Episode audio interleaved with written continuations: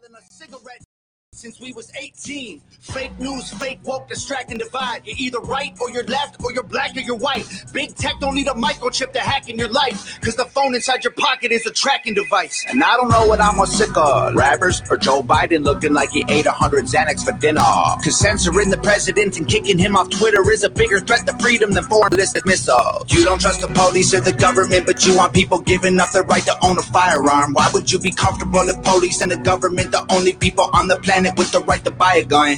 White privilege getting amplified to reinforce division. It convinces white people that they're favored by their skin, and black people getting angry because they're told they're treated different. So the conflict is between us and never with the system. Let's just have the conversation. Not every liberal is dumb, not all Republicans are racist. The government wants everybody fighting with their neighbors because they know that if we get along, we'll probably go against them. They can't stop us, cause we're ready to fight, trying to brainwash us. But we won't let freedom die. The whole world's brainwashed. Everybody pick a team, start a riot in the streets. The whole world's brainwashed. It's us against them, and then you against me. Step one, train the people only to consume. Step two, infiltrate adults with the news. Step three, indoctrinate the children through the schools and the music and the apps on the phones that they use. Step four, separate the right from the left. Step five, separate the white from the black. Step six, separate the rich from poor. Use religion and equality to separate them more. Step seven, fabricate a problem made a lie. Step 8, put it on the news every night. Step 9, when people start to fight and divide, take control. This is called situational design. They can't stop us, cause we're ready to fight, trying to brainwash us. But we won't let freedom die. The whole world's brainwashed. Everybody pick a team, start a riot in the streets. The whole world's brainwashed. It's us against them, and you against me. Well, welcome everyone to the Tore Says Show. It's the 21st of October, 2021. Huh. And I think everyone's waking up. I think we need to revisit a very old interview of Ronald Reagan's from before he became president, where discussions were had, and you could swear this man was living in today's time. And we're going to watch that nicely, carefully, slowly, right?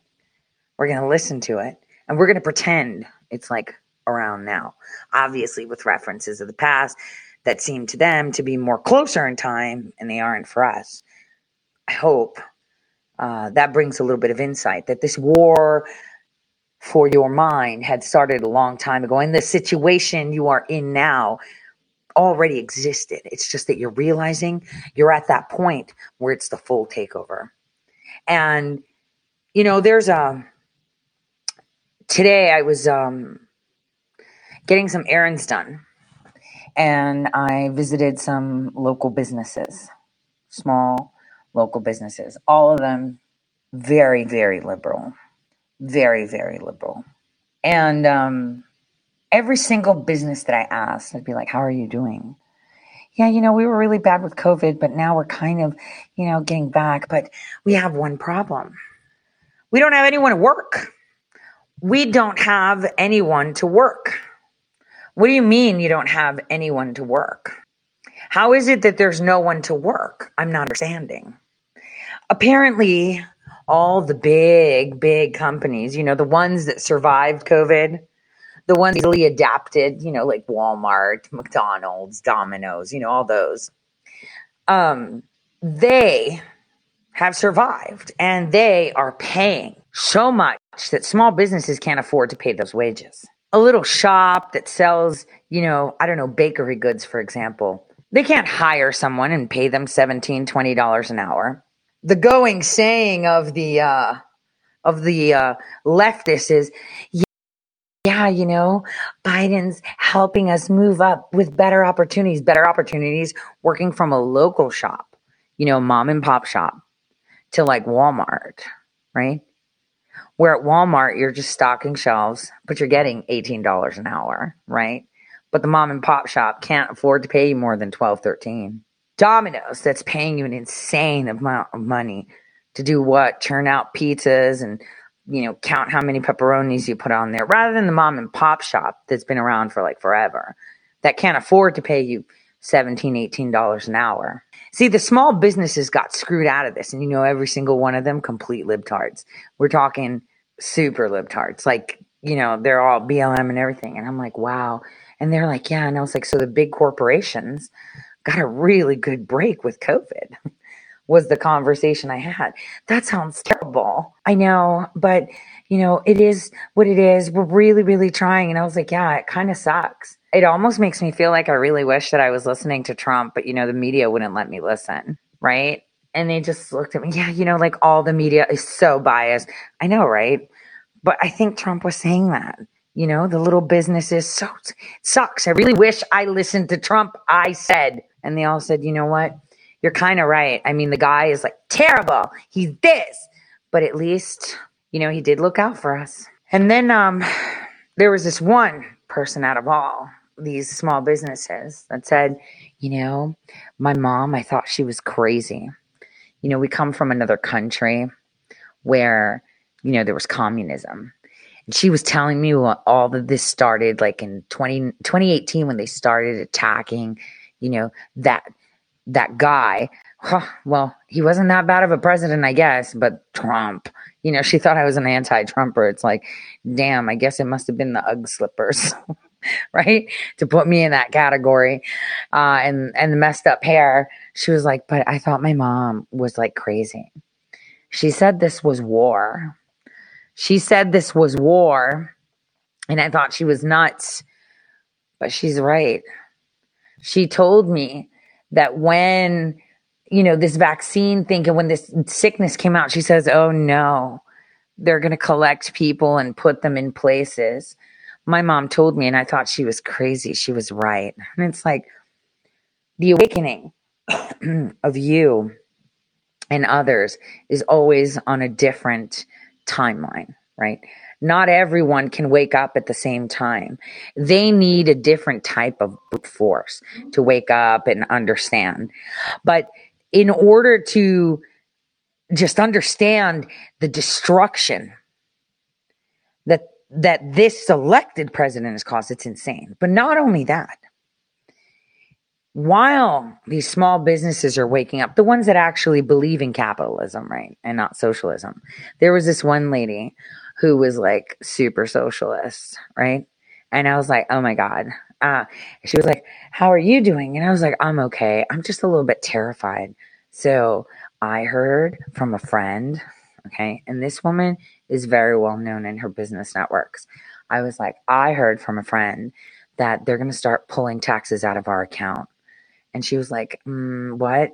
I said, Well, she was like, I don't understand. I was like, Well, a few weeks ago, Biden had demanded that the IRS get access to any account that gets $600 or more. She's like, What? That has $600 or more? And I was like, well, if you get a deposit of more than $600 in your account, the IRS is going to know. It's going to flag it. It used to be like, and she goes, 10,000. And I was like, yeah. And now it's 600. And she was like, what? And I was like, yeah. So they, they've done this. The IRS can now see your account. They're coming for the poor, poor people. And I'm one of those poor, poor people. And she goes, um, what do you mean? And I was like, well, they're just going to come and take it. I mean, everyone wanted this free stuff and I thought it would have been great, right? Free this, free that. But I guess they're just going to be taking it out of our account. There's no more filing taxes. They're just going to go in there and take it. You know, and they're limiting how much cash we could get. It's just going to be terrible. Now, this woman, strategic. This woman is one of like the small business yip, yip, yips. So it was kind of fascinating. You know, I met her, talked, and it's almost as if God was taking over where I was red pilling the shit out of her, obviously through, um, you know, my, you know, liberal persona. I mean, I worked it. I get, okay, you need to listen to this outfit choice, okay? I was wearing those Sherpa line slippers like moccasins. I was wearing a pair of black sweatpants. And then on top, go figure, I was wearing a sweater with a plaid button down shirt under it. I look like a hot mess with a yellow scrunchie for a ponytail bun. No joke. I was dressed the part. So she um she she was asking me questions. I was like, I really don't know a lot. Um, you know, maybe you could Google it. I heard it from like this and that, you know, accountants and um, you know, obviously I don't trust the news. So I was trying to look at C SPAN and she freaked out. She was like, "Hey, I have a card. Can I like give it to you and maybe we can talk?" Because, um, you know, us small businesses here in this area are kind of concerned at what this administration is doing. I was like, "Oh, did you guys get together about what Trump was doing?" Like, she was like, "Well, actually, I mean, yeah, we got together, but he he didn't really do anything that hurt us. So my taxes were better then." I was like, "Oh." And she was like, Yeah, I know, right? How weird. It's like he was a good president, but he wasn't. I wish it was Biden, but doing Trump stuff. anyway, I took her card, and that's how I found out who she was. So, see, sometimes coming out and smacking him in the face with actual truth doesn't work. But every opportunity I get, I start conversations. Today I looked like a hot mess, not because I wanted to look like a hot mess. It's just circumstances led me to that point of looking like the hottest mess you can ever imagine. I was like, please don't let me run into anybody I know. It was one of those days. But I still had conversations, still have conversations because that's how we get other people to see where we're at. We have to have conversations with our local communities, our local businesses. I know, I know a lot of people are like, yeah, we don't. No, no, no, no. The only way we can have conversations is not by coming out straight out, you know, this. Speak their language. I mean, it was pretty easy to get BLM on the other side, wasn't it? Because they weren't really BLM. But I warn you now, I warn you now, the far left, the UN funded the foreign influence funded factions that are operating within our borders, they are organizing. You think we're organizing? They're organizing. They've have stepped up their meetings and their Zoom calls. They are coming full force for Kamala and Joe.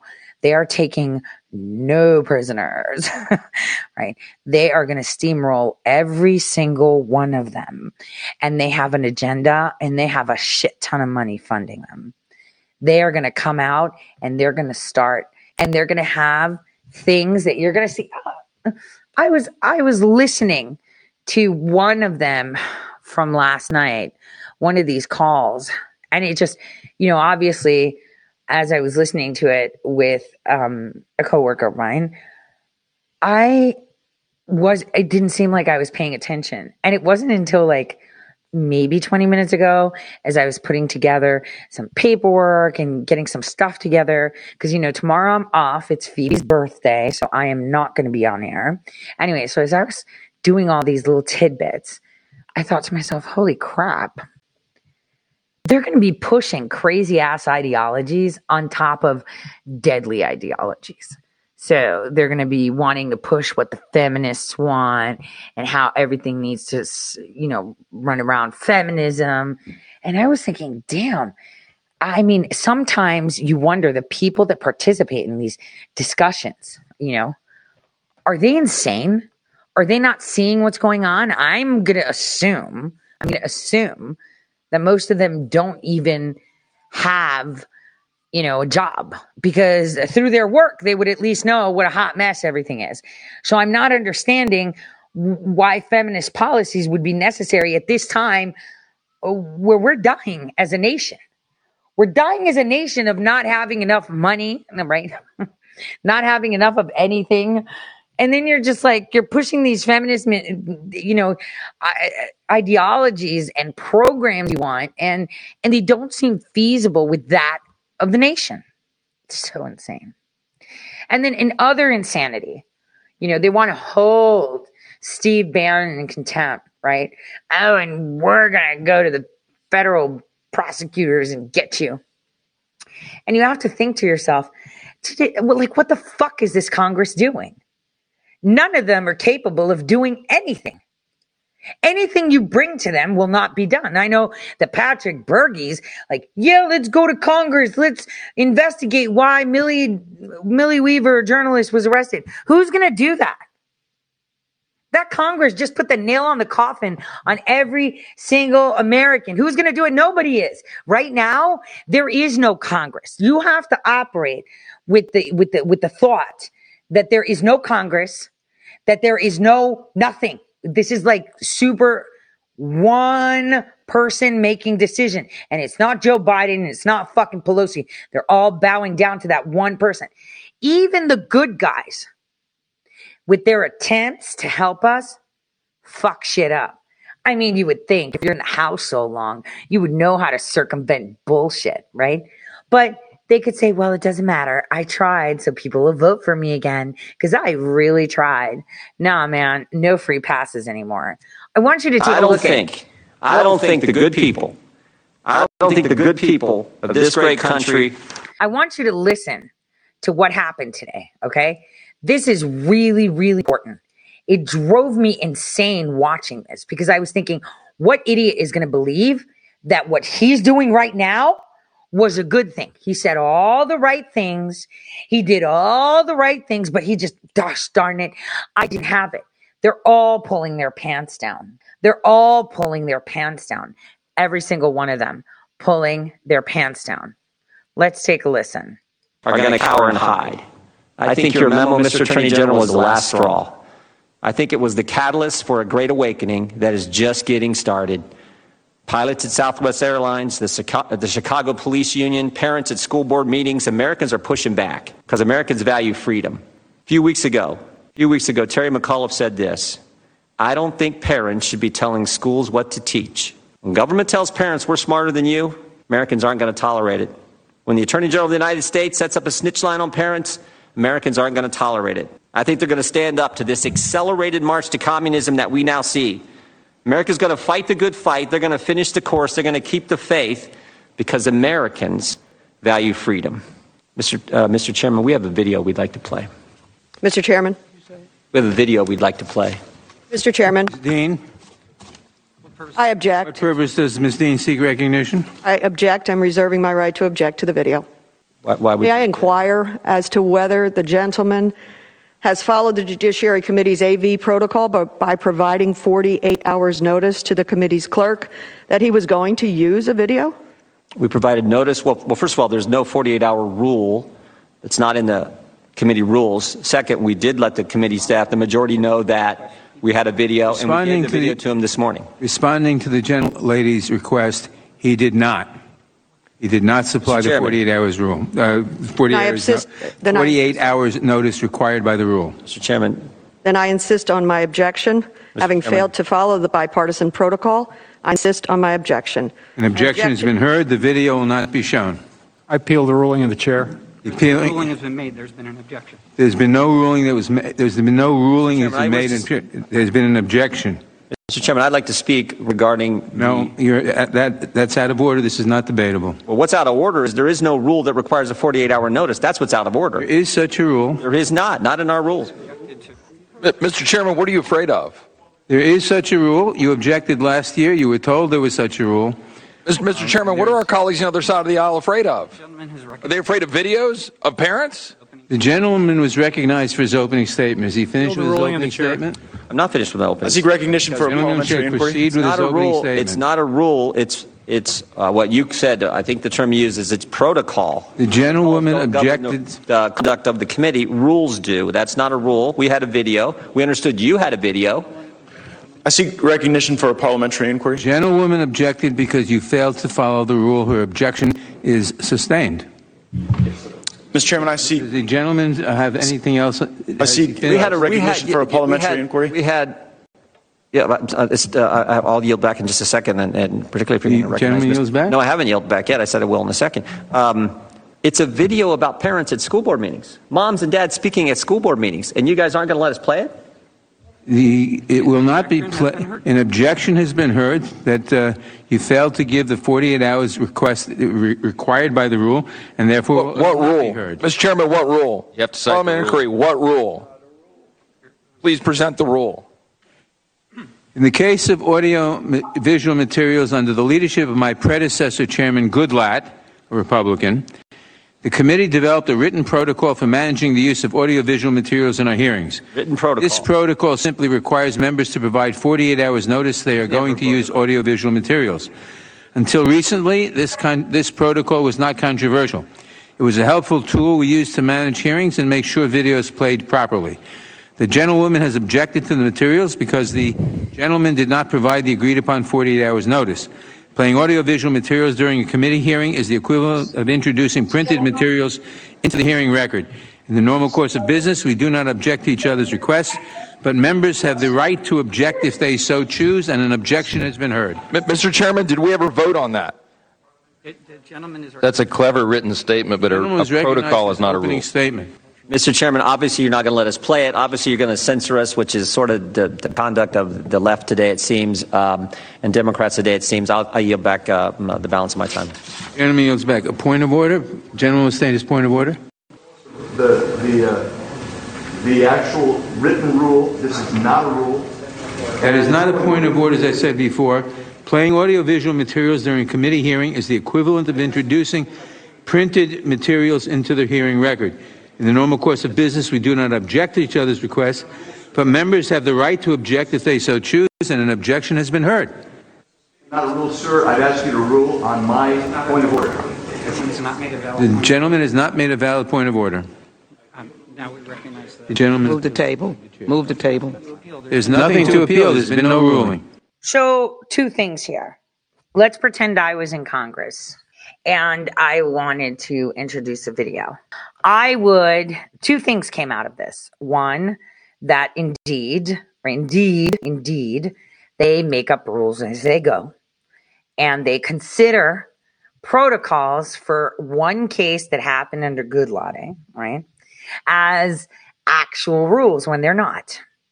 Which, no offense, but Jim Jordan did have a point there, but they don't give a crap about points and what's right and what's wrong. They want to get what they want done. Okay. That's obvious. It's not rocket science. It's completely obvious. So the way it should have been done is, hey, I'm going to push to show a video. They're going to censor me and say, no, this protocol is a rule. But you file it 48 hours beforehand that you're going to be introducing a video so that we're covered.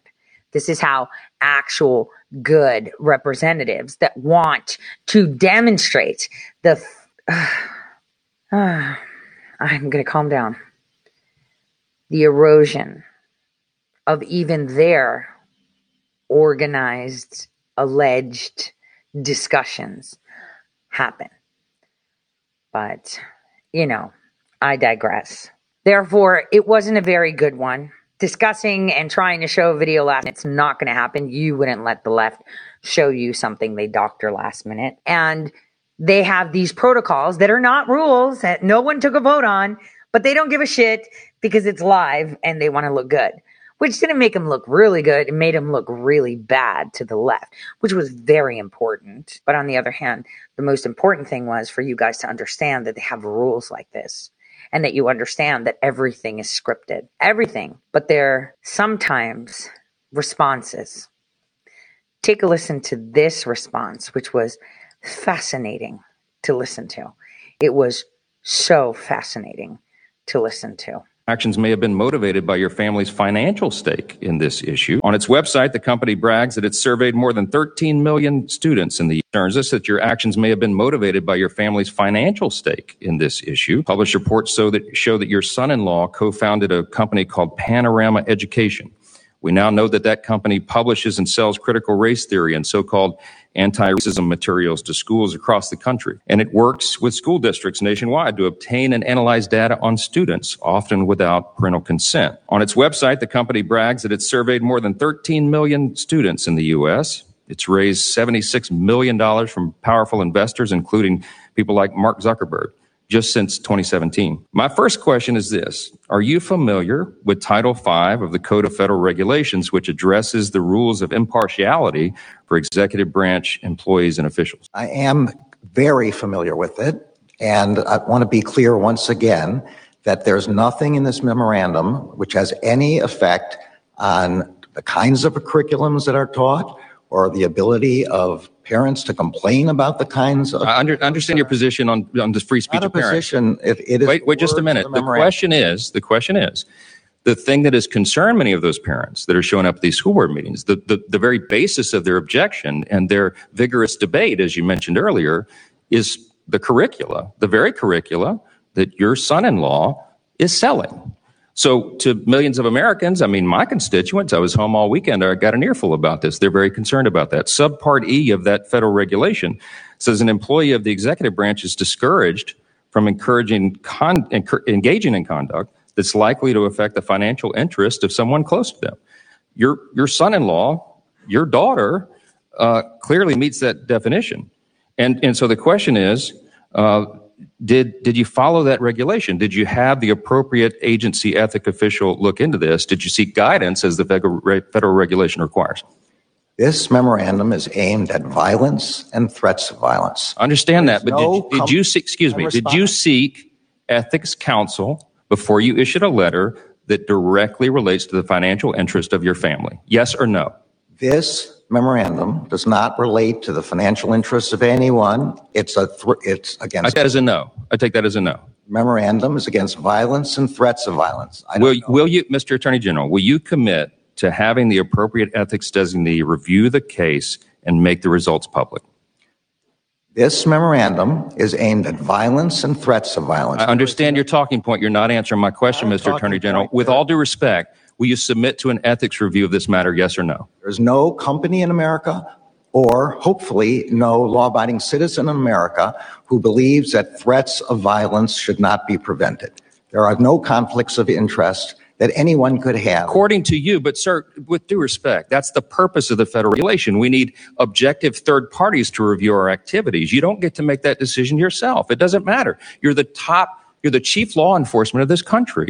This raises questions in the minds of millions of Americans, and your impartiality is being called into question. Why would you not submit to a simple ethics review of that?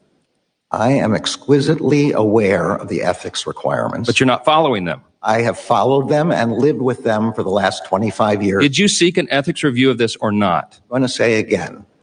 There are no conflicts of interest involved when the Justice Department. Okay, okay. According to you, I got that. I'm not trying to be disrespectful, but you are not respecting our rules, our constitutional norms, and the federal law that directly applies to your activities. This is a great concern. This is why people are losing faith in our institution. They're losing faith in this Department of Justice. And you and I both know, as constitutional attorneys, that if, if the people lose their faith in our system of justice, if they lose their faith in the idea that justice is blind, that there are not two standards, that there's one standard of the law, and that every time of the gentleman has expired. Would the Attorney General like to respond to the innuendo? No, I, all I can say is I completely agree that the rule of law and respect for it is essential. Why? And uh, I will always do everything possible to uphold that and to avoid any kind of conflict of interest. But you will not submit to an ethics. Time of the gentleman has expired. It, I would just time of the gentleman has. It wasn't innuendo. It was a question. Thank you. It was a question. Thank question is, is, is the editorial the comments from the chair about Air, other the, people's questions is not appreciated by this side of the aisle. Mr. Johnson of Georgia. Hey, I'm- see why we need to destroy the parties. Do you see that? So what is going on with Louisiana? They are seeming to be on fire. I think it's that what is it uh, called? That crawfish etouffee spicing shit up. I mean, come on. That was perfect questioning. Hey, dude, your kids are making bank off the CRT. Do we get an ethics review? Because you're supporting the shit out of that and you're not letting parents talk about it. Can you answer that? Well, he just kept sticking to the script, reading and reading and reading and reading and reading. But damn, where'd that come from, Louisiana? That was some extra, extra spicy etouffee right there that they served up. So it's that's like actually one of my favorite dishes, by the way, crawfish etouffee. I freaking love it. But um, I, am just gonna say, Uh, like that was incredible questioning. I would love to see them do the same thing to the chief of staff of Joe Biden. Say, yo, you're pushing all this vaccine bullshit.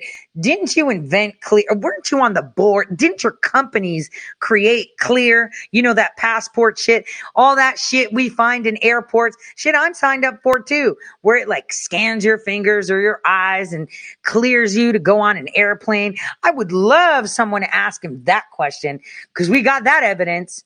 So, uh, you know, it's so weird. Nobody asked these direct questions. It's like, uh, what? What? Your kids are making bank and you're supporting your kids to get away with making bank. I think that's a question that should be answered. But no, no, no, no, no, no. You don't get to ask those questions. Here is more questions that were asked. Like, you know, are parents allowed to even talk at school boards? Like, you know, how many things do you think you or your representatives have asked? Have asked the Department of Justice to investigate, and they're like, "Yeah, so we're gonna sit on this shit for a bit because we busy." But then the school boards get together and they're like, "Oh my God, Tore's such a bitch! Look at what she said. These are all threats." And they're like, "Well, they're not threats, but we can use these words." Oh, and all these people, there have been no threats. They're all peaceful. The only threat is is that they lose their fucking seat, and people are like, "Yo, these machines elected you. We didn't elect you."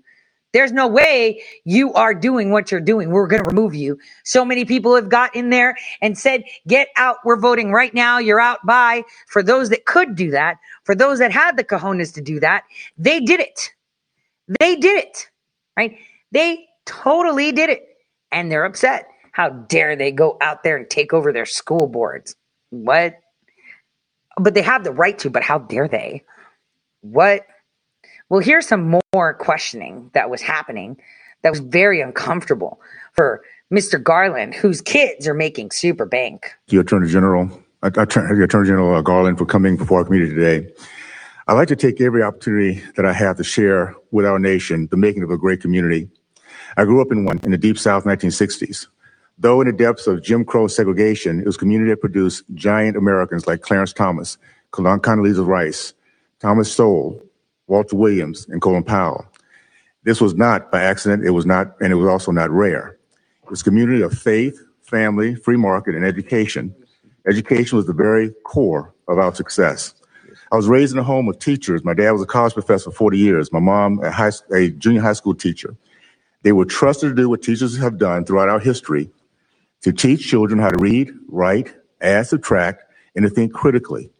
Success in education was always based on parent, parental involvement. It was both expected and welcomed. In my great state of Utah, these expectations of parents have not changed. We do not expect, nor will we tolerate, leftist teaching of our children behind our backs, the evil of CRT, how to hate our country and hate others based on skin color. Some of the most recent actions uh, that the Department of Justice have taken against parents are concerning, and I'd like to direct my questions around that topic. Uh, similar questions have been asked, and I do want to make sure, make, make it very clear that um, to some of my constituents, some of the concerns I have. Uh, we can all agree that true threats and violence at school board meetings are inexcusable. Attorney General Garland, do you agree with the National School Board Association that parents who attend school board meetings and speak passionately against the inclusion of divisive programs like critical race theory should be characterized as domestic terrorists?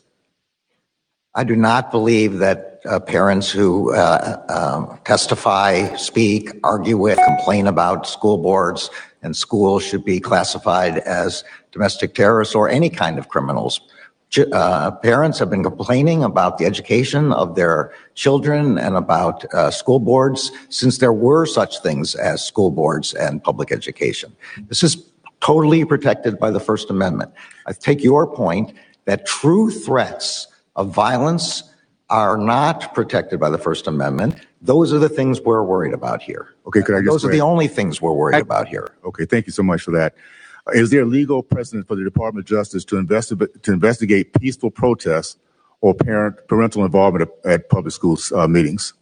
Uh, uh, just to say again, we are not investigating peaceful protest uh, or parent involvement. That's a lie because we had the FBI in my last school board meeting, Mr. Garland, sitting there. We had two feds. Why you lying?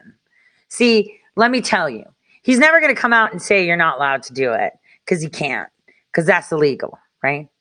But what they did was they threatened it. So pussy parents, you know, the easy jump off shippers, they're like, well, I have a family to think about. I don't need to be labeled as a domestic terrorist. And, um, you know, I need to put my head down. I'll let other people do the work for me and I'll cheer from the sidelines. You know, those, right? That's why they did this to scare you into submission, right? Because he was like, well, what are they going to say? Tore, you threatened them with the lawsuit. I can fucking do that. That's not a threat. That's an action.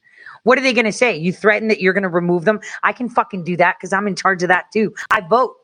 My voice matters. So does my friends. So where is that? Nowhere. It's, hey, we're going to come for you and we're going to find a way to do it. That's why they did it. This is why they did it. So he's not going to sit there and say you're not allowed to, even though Owens wanted to say something. This is all scripted. He's going to be like, no, no, no. It's credible threats. Where are the credible threats?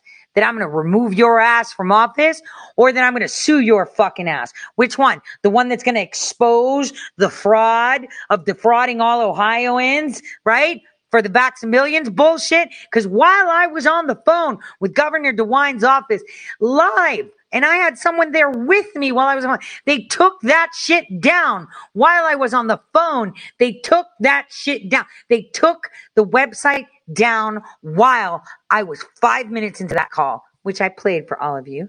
That recording. I think I shared it, right? They took it down while I was talking. Okay. That's not a threat.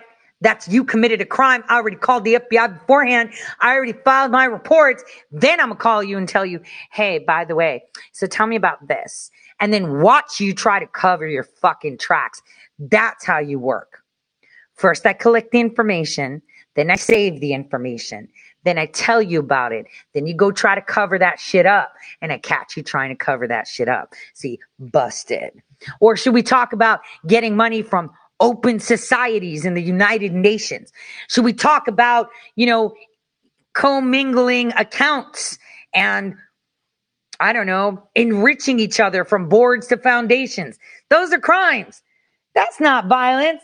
That's, dude, you're committing a crime. You're going to go down, down. So he can't say that. But what he went to was deter the vagina parents that kind of like the idea of going up against you know, the school boards because they're the meek ones that are kind of on the fence and then they back down because their kids aren't that important. Their paycheck is, not their kids. In school board meetings, there's no uh, precedent for doing that, and we would never do that. We are only concerned about violence, threats of violence against school administrators, teachers, staff, people like your mother, a teacher. That is what we're worried about. We are worried about that across the board. We're worried Thank about you. threats against members of Congress. We're worried about threats against police. Thank you very much. Thank you very much for that. I'm also a member of the Education and Labor Committee. Uh, on October Oh gosh, that was some real whiplash. We're worried about threats against police. Wait a minute. So let's talk about that for a second. A Garland, threats against police. What about when they were torching the police station out in the Pacific Northwest? How you feel about that? It was what was it called? Peaceful protesting while they're setting a police precinct on fire. In Cleveland, the police chiefs, former police chiefs, are freaking out because they want community police. You know, the Karens, you know, what China does, where they tell on, right? That was in the news today that they want community police, right? Chinese fucking shit where it's your neighbors that's policing you. And their excuse, well, they're in a hood and they know, so we need them. And it's like, oh, you mean gangs? Because that's what community policing is gangs. Gangs were very effective against big, strong government, weren't they? Gangs would protect their neighborhoods and then say, pay me because I'm protecting you. You think that that's not going to happen? Stop it. It's called gangs. Let's get it clear. Gangs. Mm-hmm, uh, what is it called? Community policing. Gangs. And you know, someone super smart brought up to me, you know what? That's still in the Black Panther Charter. Holy crap. You don't say. So, community policing, gangs, is not a threat to police, of course. That's why the police are up in arms saying, what the hell is going on here? Republican members of this committee sent you a letter, uh, you and uh, Secretary Cardona, expressing a concern about uh, disparaging remarks that the secretary had made against parents. In this letter, we request that you brief the Education and Labor Committee before taking action on your threats to uh, parents' lawful expression of legitimate concerns. Uh, have you received that letter, and do you plan on testifying before the House Education Labor Committee? I'm sorry, I don't recollect the letter, but I'll ask my staff to find out where it is. Okay. Let me just say this as I, as I wrap this up, and I do appreciate you being here, uh, Attorney General. Um, I watched a time, I was, I was aware of a time when our race uh, led our country in a men, a percentage of men matriculating from college, black men matriculating from college. I now have been aware of in 2017 studies that education, Department of Education, that 75% of the black boys in the state of California cannot pass standard reading and writing tests. That's a big shift. And the difference is, in those days when I was growing up, parents were involved. There was a, and it was a, a, a, a trust that we can send our kids to school and they'll be taught how to love our country, love each other, and love education. That has been changed drastically. And I think I'm going to implore uh, parents out there, get involved. Now's the time. Do not trust any other adults, particularly our educational system, for the, for the future of your kids. Get involved. Fight for your rights, for your kids be taught how to, how to love our country, love, love education, and move forward. And I think we do that, we get back to the old school America where we can really appreciate the fact of who we are and uh, in the education system that should be teaching us how to, to how to do that. Uh, I yield back my time. Yeah, you better. You just watched. Newsmax TV, America's fastest growing. It's important that you see the good, the bad, you know. But speaking of police, here's some weird trend that I'm seeing. Any police officer that stands up, right? Any police officer that stands up and speaks against anything that these governments are doing. Remember, the police department gets the shittiest wages. They get the shittiest pay, right? The shittiest, hoping that they'll advance. And they do it because they kind of like it. And it's a steady job. But when they speak up, they get in a lot of trouble. And so we see that in Illinois, but something came across my purview yesterday. There was chatter in the back end in Louisiana, right? And why Louisiana? I don't know. You know, I was paying attention to Louisiana politics, kind of thinking about it, kind of trying to peer in and see what's there, what's not. Well, in uh, Lafayette, right? Apparently, there was an interim police chief that was appointed. His name is Wayne Griffin. Now, he's just today been put, well, it was yesterday that they decided this. This is where I picked it up. But it's now been finalized that their mayor uh, slash president, Guillory, ordered his suspension under investigation because of sexual harassment. Now, how real is that? I don't know. But it seems a little bit weird because there was a lot of negative chatter in the background talking shit about him. So it was politicians that were talking shit about him. See, when you guys do things in your states, there are a lot of us that look at the back end to see and test the water, you know, kind of like where you um, kind of stick your pinky in just to test the water temperature. Is it scorching? Is it good? Can you jump in? You know, where you put your toes in? Is it too cold? Right? Everybody looks to see because everybody cares about everybody, right? I hope you guys understand that because that's fact. And this came across and I was like, what is going on here? It seems super duper weird. Why are they doing so? Who knows? Is he one of them? Is he against them? Do they hate him? I don't know. But it seems pretty weird that all of this is going out. Now, we're not finished with A.G. Garland yet. We should watch this video. Mr. too. Buck. Thank, you, Mr. Chairman. Mr. Attorney General, I'd like to direct your attention to the easel behind me. Uh, the first painting is a Claude Monet. I'm sorry, I can't, I can't read any of the words. Uh, you don't need to. You just need to look at this great painting right It's a very beautiful painting. It is beautiful, and uh, it is listed at Christie's for $700,000. Uh, now, Claude Monet was uh, the founder of the Impressionist uh, movement, something I didn't know until I researched it. Um, the second painting is a Degas. It, uh, another world-renowned artist, and this painting sold for $500,000. The third painting, you may recognize this name, is a Hunter Biden.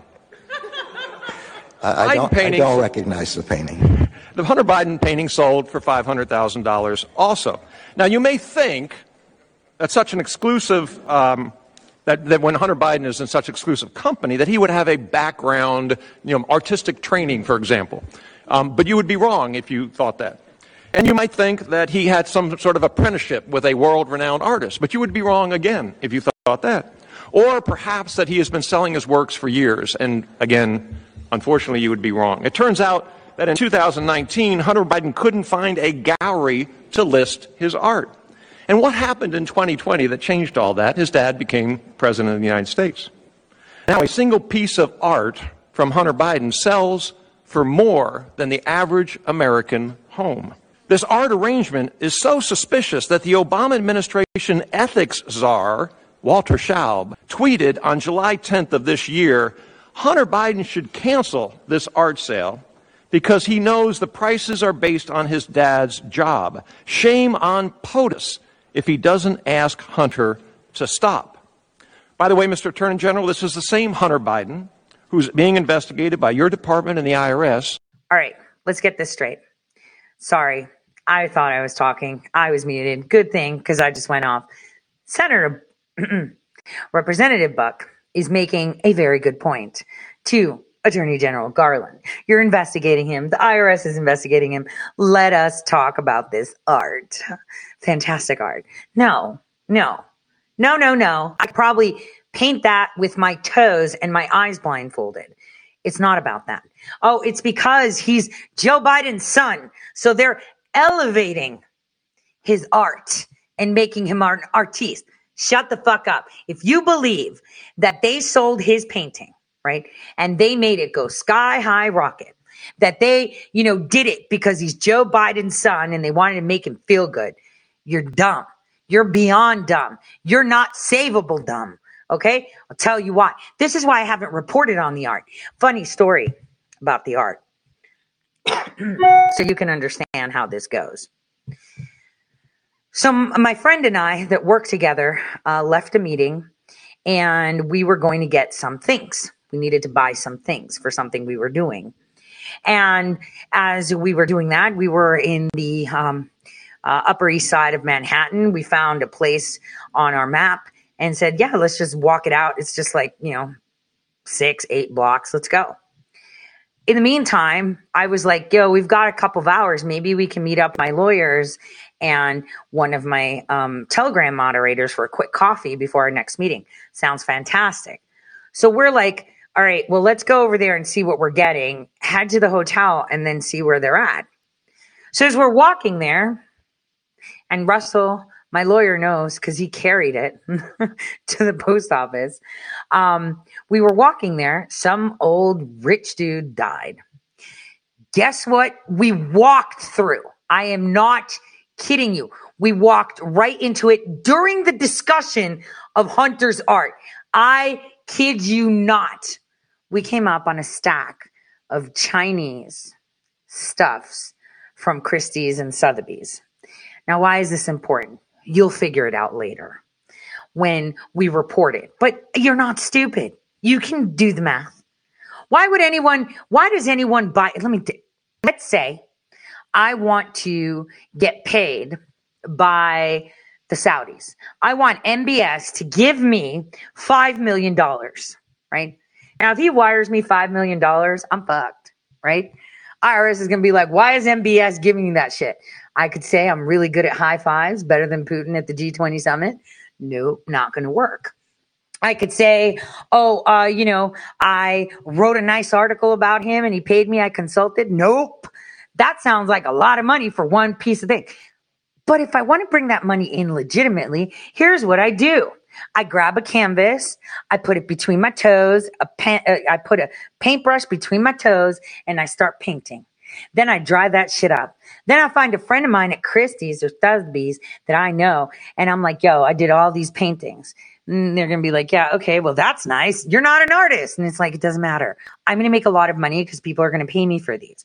So I'm going to have a couple people from Saudi Arabia, Qatar, China, maybe another place in China, maybe another place in, I don't know, Iran, right? And they're all going to call up this art group and say, Hey, um, I'm looking forward to Tore's paintings. Are you going to be showcasing them? Because I want to take a look. Sotheby's or Christie's. I want to take a look at that shit. And they're going to be like, what? Um, but I have this artist and then I don't give a fuck about Picasso. Who cares? I want to see Tore. I want to see Tore. I want to see a show of Tore because I want to see her paintings. And suddenly the gallery is lit up with shit paintings that I've done blindfolded with my toes that looks like not that good, right? And then I put the painting up and oh, you guessed it, one of the paintings was bought for $5 million by MBS. See how that works? This is how you launder money. No one's going to tell you what price art is. I could take a bottle, melt fucking wax on it, right? And then carve my name in it and it's art. And then you're like, yo, it's mind blowing. It's this. What's a court going to tell you? No, it's not. Beauty is in the eye of the beholder. And we like her tantalizing bottle with wax. So we pay $5 million for that bottle of wax of her burning candles so it doesn't smell like cigarette in her studio. You see, that's how it works. But regardless, let's continue. For tax fraud. Selling fakes or selling or having a fake skill set is nothing new to Hunter Biden. When his dad was vice president, Hunter Biden received $50,000 a month from a Ukrainian oligarch to sit on a board of an energy company. What was Hunter Biden's background in energy? Nada, nothing, zilch. Soon after he received his dad, um, soon after he and his dad got off Air Force Two in China, Hunter Biden became a private equity guru and assisted with a Chinese private equity firm linked to the Chinese central bank. You might ask what his background was with Pacific Rim Investments or the Chinese central bank. Nothing. With his dubious track record, inquiring minds might question why any art gallery would want to sell Hunter Biden's art. Well, this particular art gallery had its COVID relief loan more than doubled by the Biden administration. In a survey of more than 100 art galleries in New York's 10th congressional district, this particular art gallery received by far the largest SBA disaster loan. And as an aside, Mr. Attorney General, the member who represents the 10th congressional district is none other than Chairman Nadler. Mr. Attorney General, who buys Hunter Biden's art? Who benefits? What benefits do they receive from the Biden administration? The American people want to know.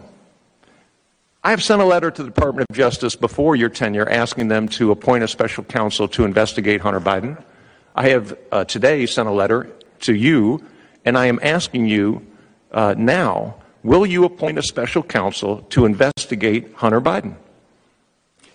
I'm not, uh, for the same reason that I'm not um, able to respond to questions about investigations of the former president or of anyone else. I'm not unable, able to discuss uh, any investigations pending or otherwise with respect to any uh, citizen of the United States. Mr. Mr. Uh, Attorney General, I worked for the Department of Justice for 15 years. You are allowed to tell us whether you will appoint a special counsel. You may not tell us whether you are uh, investigating or not investigating a particular matter, but you are allowed to tell us whether you will appoint a special counsel. And that's my question.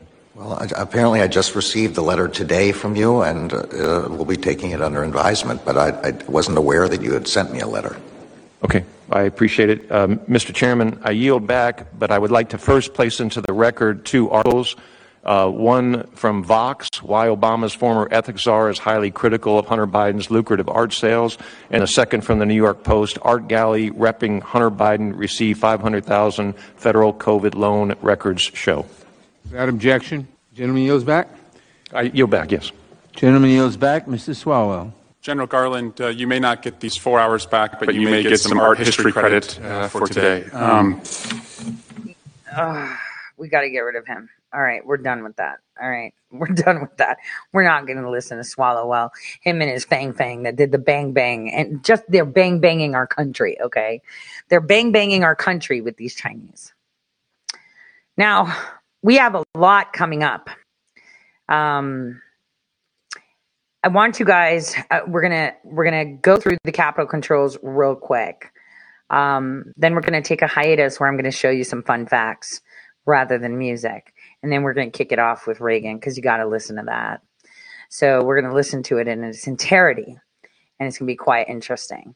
Now, when I'm talking about, I've talked about capital controls for a long time. It, it's funny how nobody else has, and it's so weird because people think it's not going to happen. Oh, uh, before we do that, I just wanted to point out: Did you know that Condoleezza Rice, Condi, actually called out CRT on the View today. How crazy is that? I just wanted to make that mention because that was super weird that it came across that a Bush appointee would sit there and say um, that this is a problem. Now, here, it's it's kind of weird, right? It's kind of weird. I mean, that's a new part of the script, but there's got to be some strategy to that. Damn, don't don't they get it? Prolonging it 50 years now, nothing can stop what's coming. Nothing. But anyway, let's play along. Banks do not work for the IRS.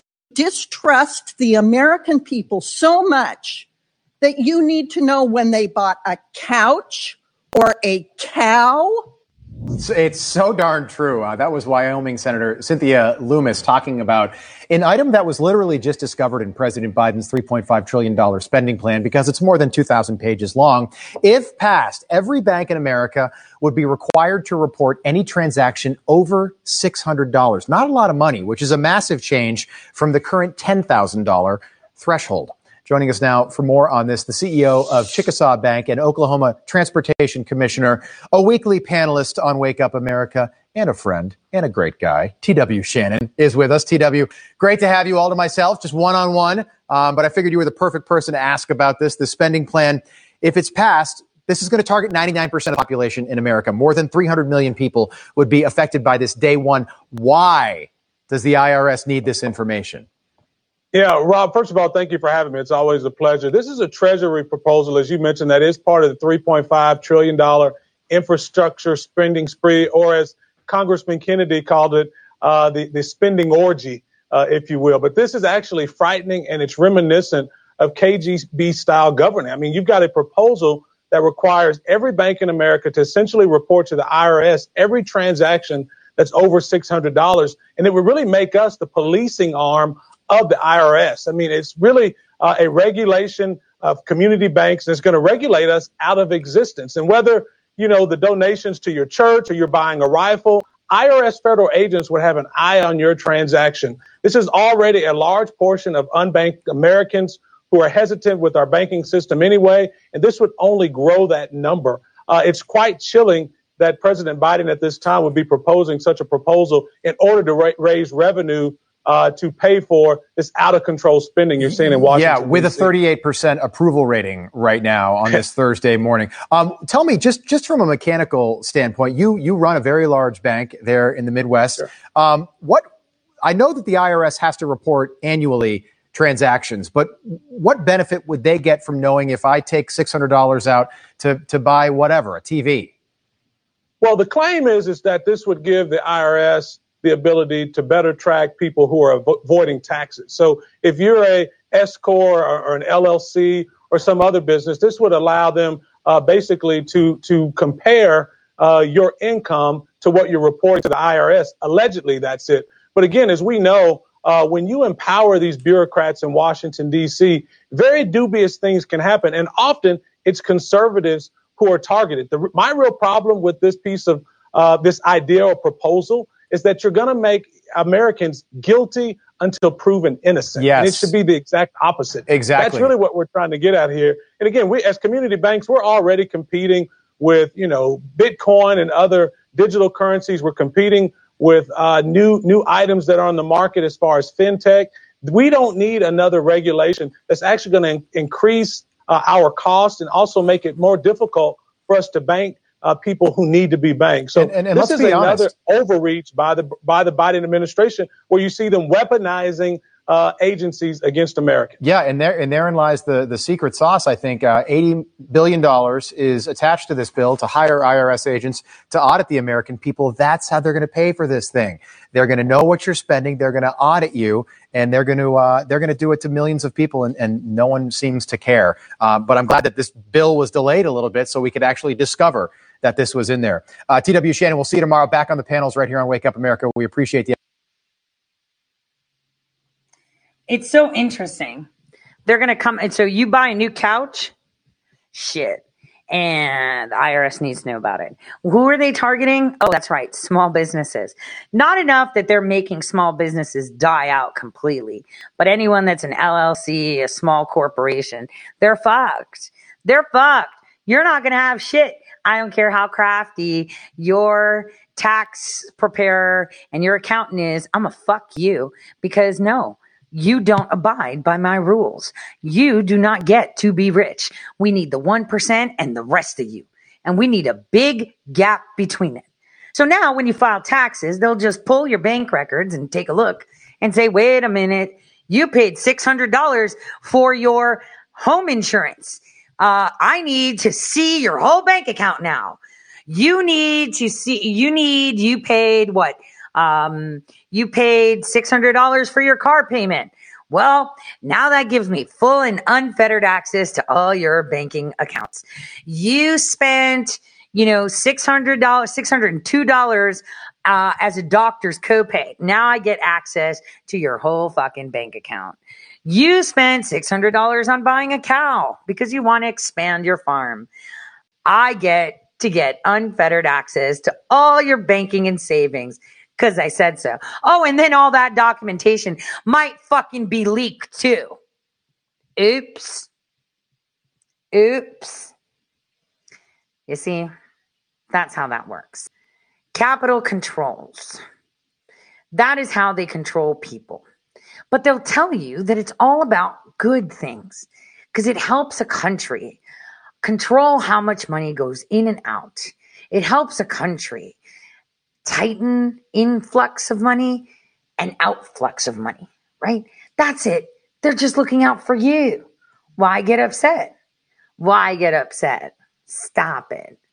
Now, all of us are going to get smart and start using our debit. We're going to have like a million checking accounts. And when we're going to be paying for insurance, we'll be like, bill 300 on this one, 200 on this one, and $10 on that one, please. But it's not going to work. Guess what? Because they're going to go retroactive, I guess. You see, he passes it and everything starts in 2022. But in 2022, you file, can they pull the records for 2021? That's a good question. That's a very good question. Very good question. If you buy a fridge, you've just given permission for them to enter your bank accounts and clip it that way. So, okay, the law is going to be passed now. Let's all get smart about it, huh? Wait a minute. You can't. You get a salary, don't you? Oh, shit. You get over $600 in direct deposit? Guess what? You're fucked. You've just given them access to your bank account. You see how that goes? It's done. It's over. You pay your mortgage, you pay your rent. It's over $600. So, how do you get out of that? You don't. We've had 40 years of exchange rates in the developed world to move. The result of all that has been a whole series of asset bubbles and a huge expansion of debt relative to GDP. It's very hard to see how that's sustainable, how to put the genie back in the bottle. One answer would be to have capital controls.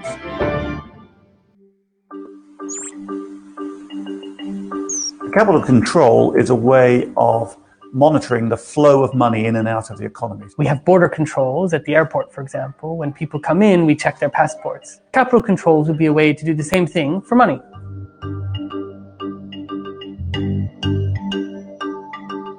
For the past 35 years, the world's largest financial institutions and most Western governments have worked to strip away all obstacles to the free flow of money from country to country. The idea is simple. The freer the money, the more prosperous we all become. But is free flowing money really the panacea we'd all hoped? A country has to care about what kind of money comes in. So just like you wouldn't want to let a terrorist into your country as a person, you might not want financial terrorists to come into your country and decimate your economy with their activities. The short-term objectives of investors are often conflicting with the objectives of a country. The problem with short-term capital is that uh, it seeks uh, the highest uh, return possible. That money can go out as fast as it can come in. So the danger is you get these are sort of hothouse effects as money goes into the economy, driving up your exchange rate, driving up property prices. And then you kind of get a nasty out the plug hole effect as they take it out. Suddenly property prices crash, your banks crash, your currency crashes, and uh, you get this awful mess that results. Some economists believe that capital controls are harmful because they are an artificial restraint on the market. Capital should flow to where the best investment opportunities occur. The trouble with letting capital flow freely is that investors aren't always completely rational, or rather, one might say that they elevate short term profits over long term profits. Neoliberalism has come to dominate economic policy in the modern world. As the wisdom goes, removing restrictions on the flow of capital will ensure that investment naturally makes its way from rich countries to poorer ones. But this doesn't seem to be happening. The theories which predict that you might have some costs from regulating capital flows actually don't bear any relation to reality as we experience it. It's not just about money and where it's moving, because when a financial crisis happens, it creates unemployment. It reduces, you know, people's livelihoods and security in their jobs. Financial crises in developing countries have um, devastating impacts. For example, looking at the impact of the Argentinian financial crisis, nearly 60% of people by sort of the end of the crisis had um, had fallen below the poverty line. 75% of children were living below the poverty line. Unemployment had doubled. Um, income inequality had widened. And so it creates societies which are less well, they have less well being, and people are less happy out of it. A classic example perhaps was Thailand in the 1990s. They had this huge bubble and boom as money flowed into the economy. It all went into building new office blocks and other speculative investments. And then all the money went out again.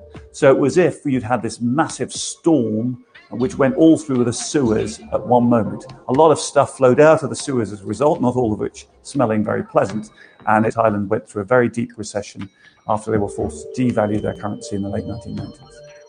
Most of us would agree that developing countries must seek investment from developed ones in order to grow. But some kinds of investment are better than others.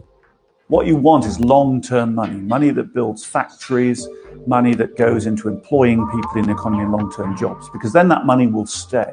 And I think the evidence has been that countries that have done this, they haven't experienced any drop in the kind of investment that they would want. On the contrary, actually, as you put in these kind of regulations, you make your economy more stable, you make things more predictable, you make your exchange rate more stable, and then investors actually have a better prospect for investing for the long term. While emerging markets are naturally most at risk, it now seems that even more stable economies are not completely safe from bubbles that will one day burst. We've had a recent example of something similar in Iceland, where Iceland had this very high interest rates, very strong currency, caused a speculative boom, and of course then everything collapsed, and Iceland now has capital controls to protect it. Other developed markets are also finding themselves hamstrung by existing liberal policies a country such as Greece, which has seen huge levels of capital flight recently, is unable to impose capital controls to try to limit that. It's written into the Lisbon Treaty. It's not even a regulation. It's it's the constitution of Europe, if you will, that you have to have free movement of capital, and that, and not only do you have to have it within Europe, but you're supposed to demand it of all your trading partners as well. The current financial crisis has started in the, in the United States and uh, has uh, impacted uh, many countries in the world uh, through a contagion effect.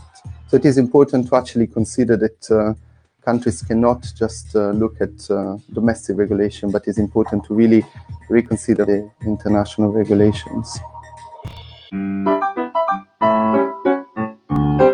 we should also remember that this is not the way it always is. This is not the natural state of affairs.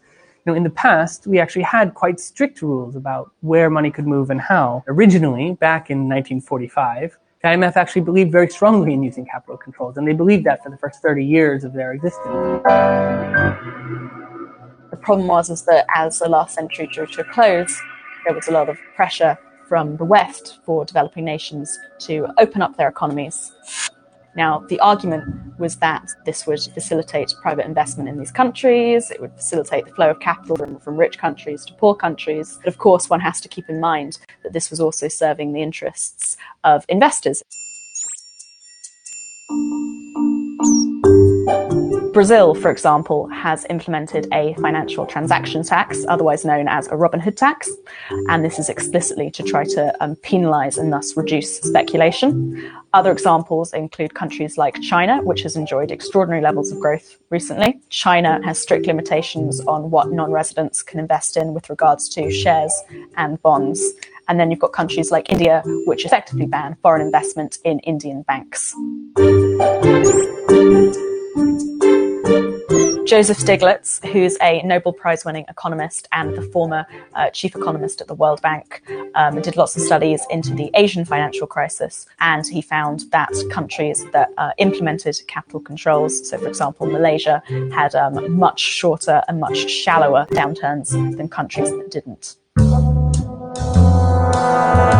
Financiers do find their way around capital controls, and it is a problem facing particularly modern economists in devising a way to control capital. Money is a bit like a river. It can flow around the obstacles that get put in its place. But the point is, we can try also to channel the water. There's lots of ways that we've designed systems to manage the risks. You need to think about creating some limits and boundaries within which the water can flow as it sees fit.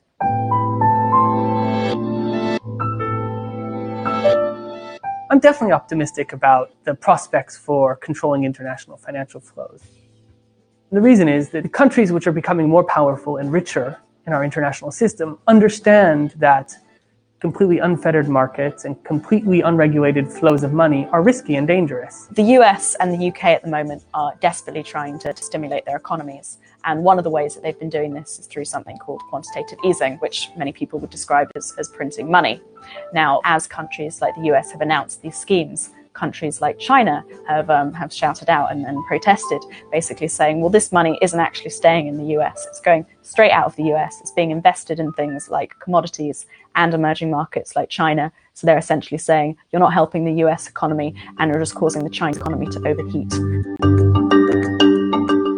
Huge global economic imbalances also arise from the sheer size of the US budget and trade deficits, which the Chinese government is funding by having a seemingly limitless appetite for buying and holding US government debt. It doesn't sound like a good deal for the Chinese in the long run. And basically, the Americans getting goods and the Chinese accumulating little bits of paper on which they know the Americans will renege. So, if we get a system whereby the huge economic imbalances are not as destabilizing as they turned out to be in the last 10 years, then uh, that will be good news for the global economy. But it's not the sort of agreement that gets hammered out overnight, it's going to emerge over five or 10 years.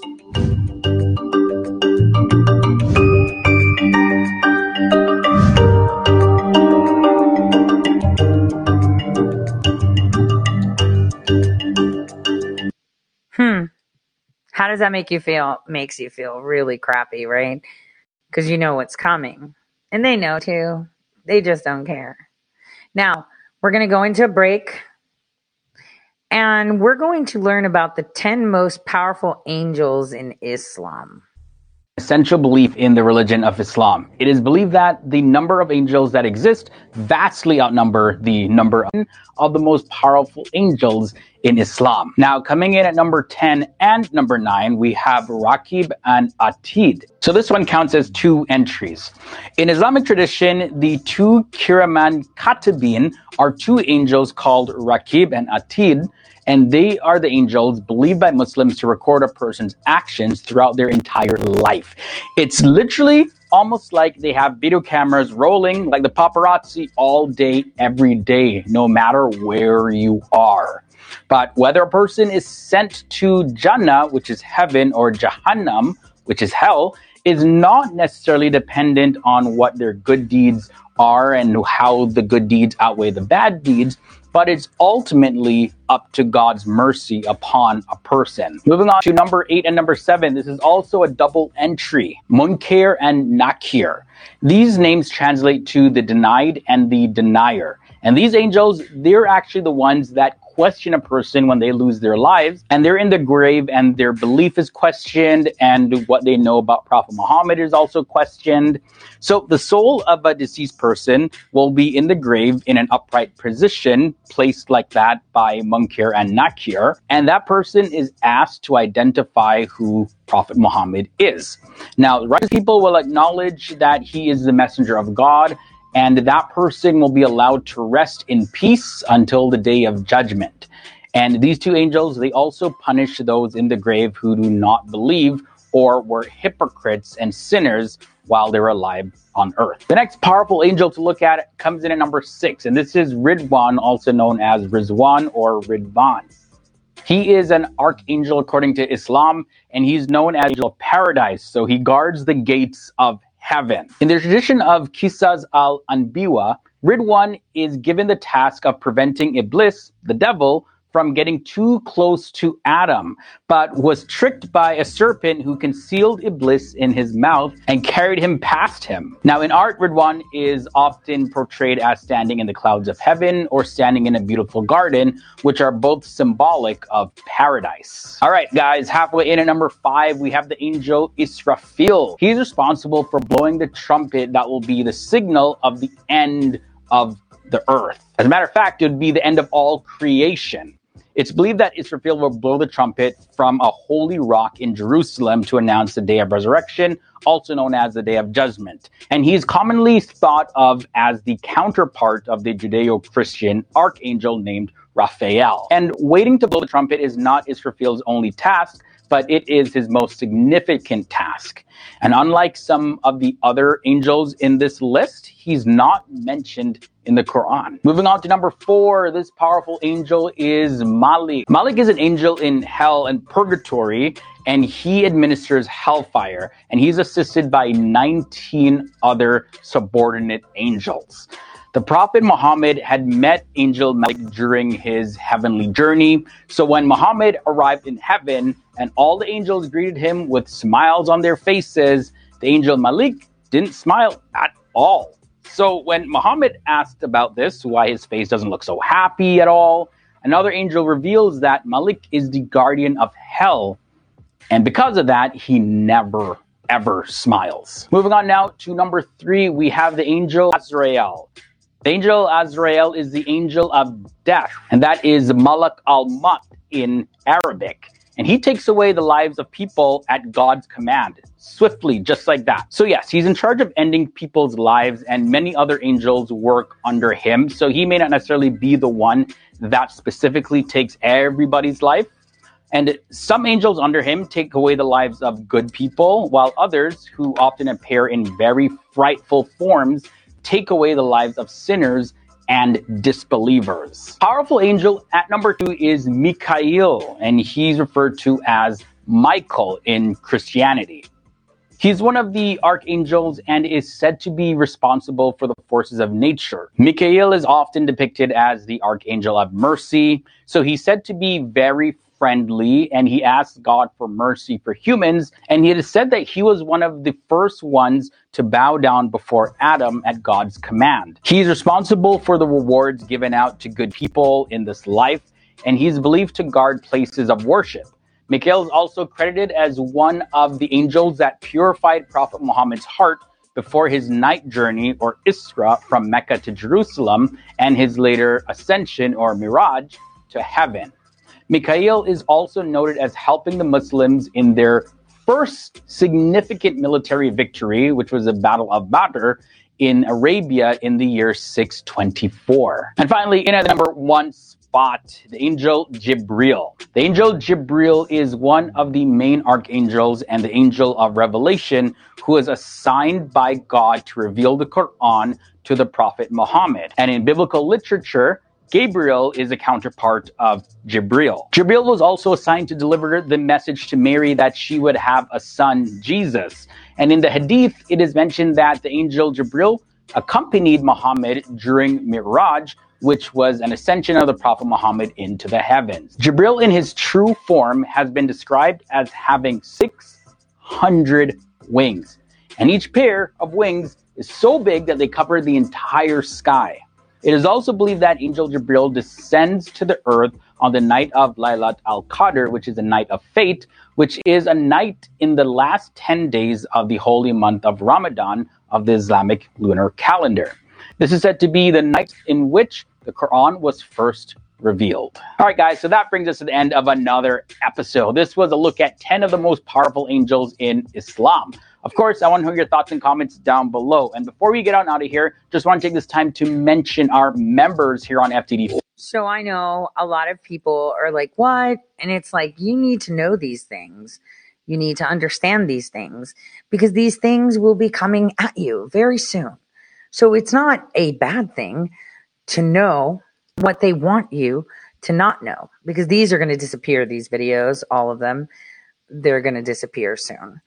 You're going to see a lot of draws and similarities. This is just food for thought because I know a lot of you like to read, like to have discussions, like to provoke your thoughts.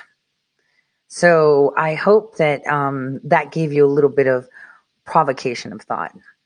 Now, as I said, I think it's important that we revisit a very old video. It's from the 3rd of January 1975. This is before Ronald Reagan ran, before he became president. Uh, and I think it's very important that we kind of take in what he had to tell us then. It was, um, how do I say? I want to say interesting, right? Interesting. It was quite interesting. So that was a fun fact for our break.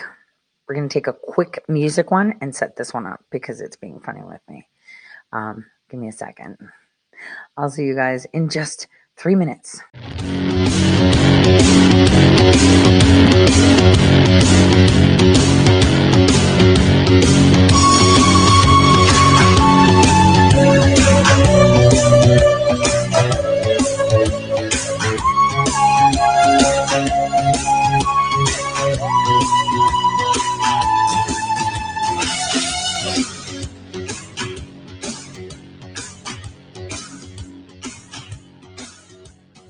Let's get to it now.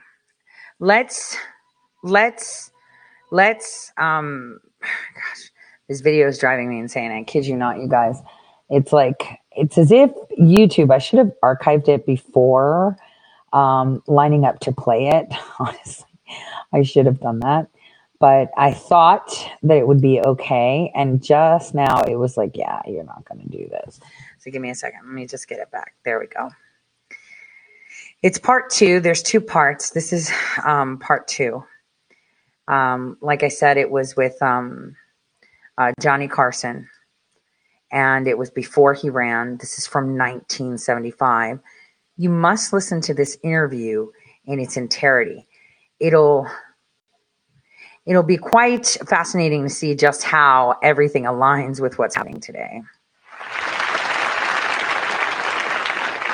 We're talking with uh, former Governor Reagan, and uh, during the break we were discussing. When I mentioned uh, that I thought most people uh, were not apathetic, I think they're confused, basically, because you hear intelligent people from uh, both political parties or in the middle, conservatives and liberals, and they all seem to have different answers as to what is going wrong in the country. Some people say, well, let's let the government spend billions of dollars. And then other people say, no, no more federal spending.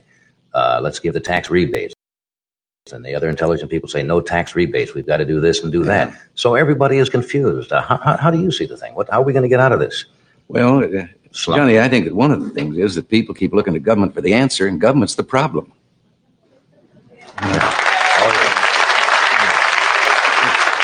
You, a moment ago, you, you asked, you know, about people and feeling not only confused, but right. low and, and down in America. First of all, the American people, if they would just take a little inventory and look around, you triple our troubles, and we're better off than any other people on earth. And we've asked so much of government, and we've gotten in the habit over the last 40 years of thinking that government has the answers. There's very little that government can do as as economically as the people can do themselves. And if government would shut the doors and sneak away for about three weeks, we'd never miss them. Now, uh, the if if the people Anybody you had in mind particularly? No, I said this while I was in government. okay. Our biggest problem is that we have built a permanent structure of government, federal, state, and local. The permanent employees, and they've come to the place that they actually determine policy in this country more than does the Congress of the United States. Mm-hmm. There are 14 and a half million public employees in the United States. That's quite a voting bloc.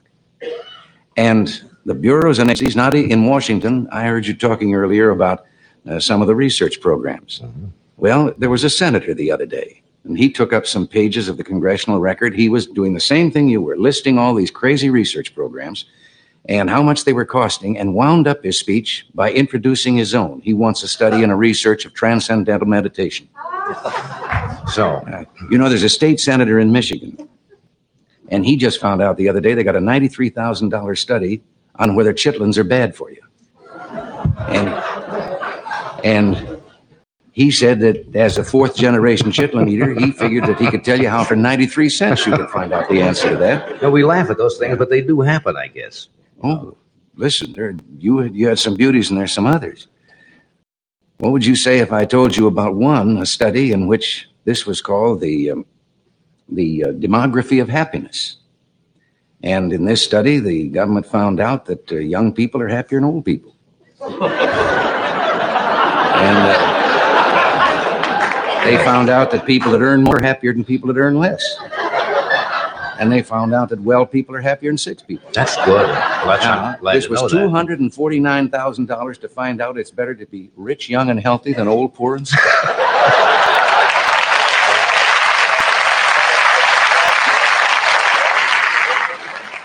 So when you say now that it's that the government may be the problem, so uh, so what do people do? They have to look to somebody, and you say if they look for themselves, that's uh, it may be good advice. well, But how about somebody home. who's on a you know a social security pension or a pension of trying to live on 150 dollars a month? You know, they have to look to somebody, I guess. Yeah. They're saying, hey, we can't make it. We can't afford to go to a doctor. Well, sixty-two percent of the people can't stay home in an election and cure things, as we did in the last election. I just read this the week on, I heard this week on the radio. They dropped 300,000 voters from the Los Angeles roll because they didn't take the time to go to the polls in the last election. 300,000 It people. was the lowest percentage in history. Only thirty-eight percent of the people voted in the national election. And this means that people aren't paying any attention to what, well, here, a poll was taken recently that found out that only forty-six percent of the people in the poll could name their United States congressman. But what was worse, eighty-six percent of those who could name him couldn't tell you a single thing that he represented or stood for. They just knew that he represented the Yeah, state. but he was a congressman, but what's he doing while he's up there? And the same is true at the, at the local levels of government and, and all the rest. But, um, So you're saying people really have to take an active interest, and you have to have uh, citizen That's action right. groups locally and uh, and let them know. See, the concerned special citizens, et interest cetera. groups. Now, the special interest groups aren't, as everyone thought, big, powerful business interests or something that are going to persuade government to do things. As a matter of fact, I don't know anyone with less influence today in government than business. They're just a convenient whipping boy. But it's the groups that have got a particular axe to grind. You can't have a power plant because it might interfere with the, the seagulls. Now, I think I'm an environmentalist.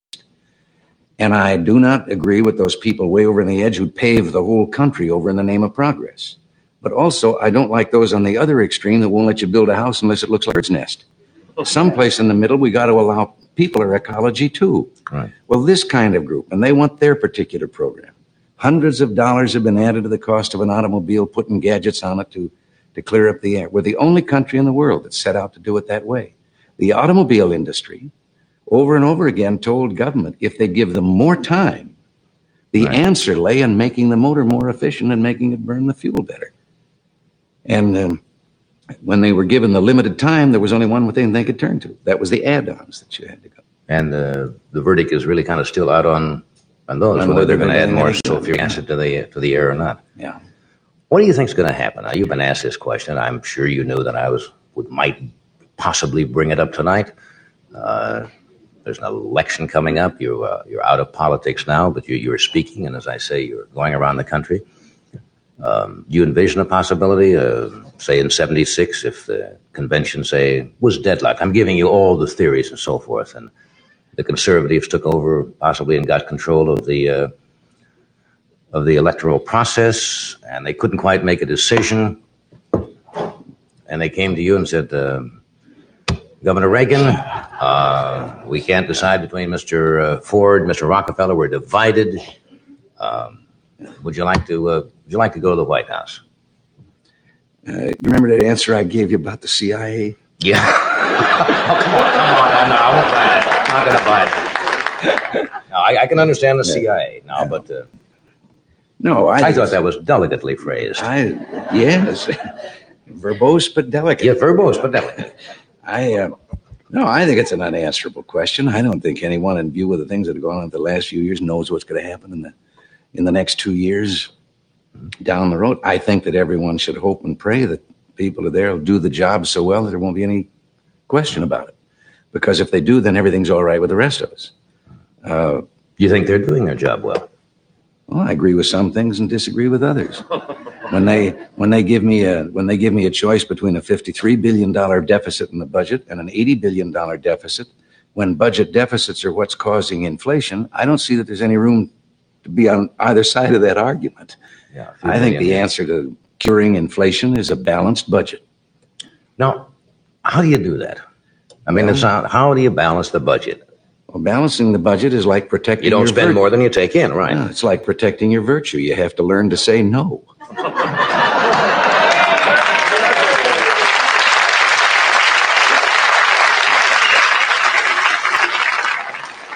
There's got to be another way.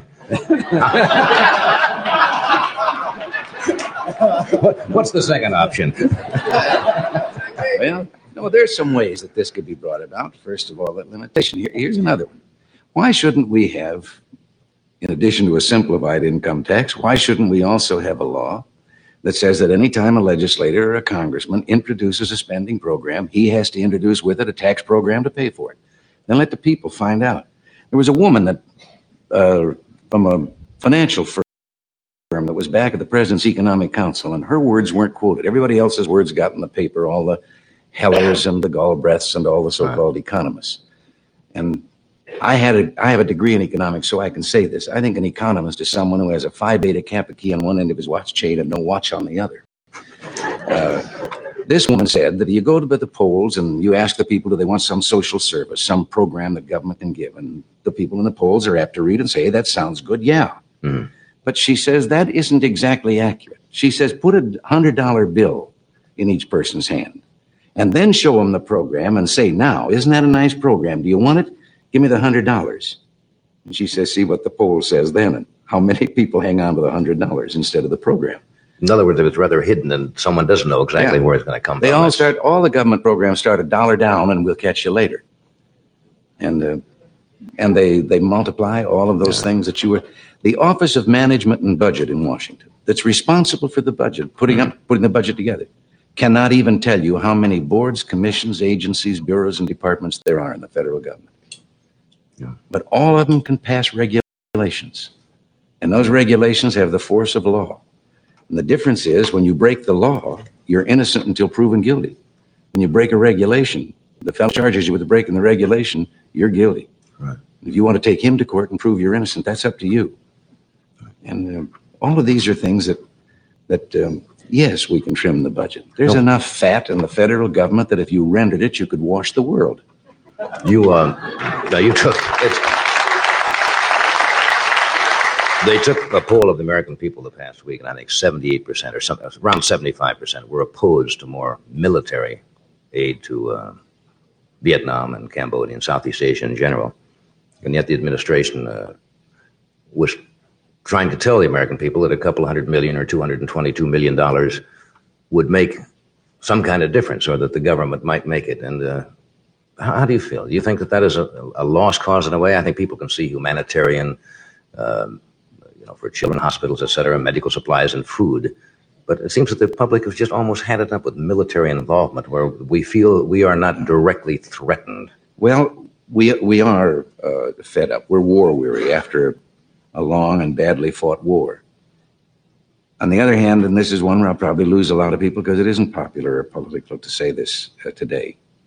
Uh, when we withdrew our troops, we made a ceasefire, a peace agreement, and it was based on uh, su- supporting the non-communist forces in Indochina on a basis of one for one replacement. Every bullet they expended a bullet to replace it. If the communists violated the ceasefire, the communists have violated the ceasefire 72,000 times since it was instituted and we brought our men home.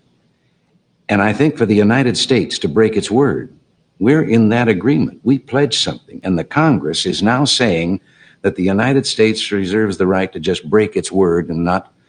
What are the allies ever going to trust us? And I, um, there's no question that backed by Red China and the Soviet Union, the communist forces in Vietnam and Cambodia are on their way to take us over. They do, of course, Laos just automatically falls.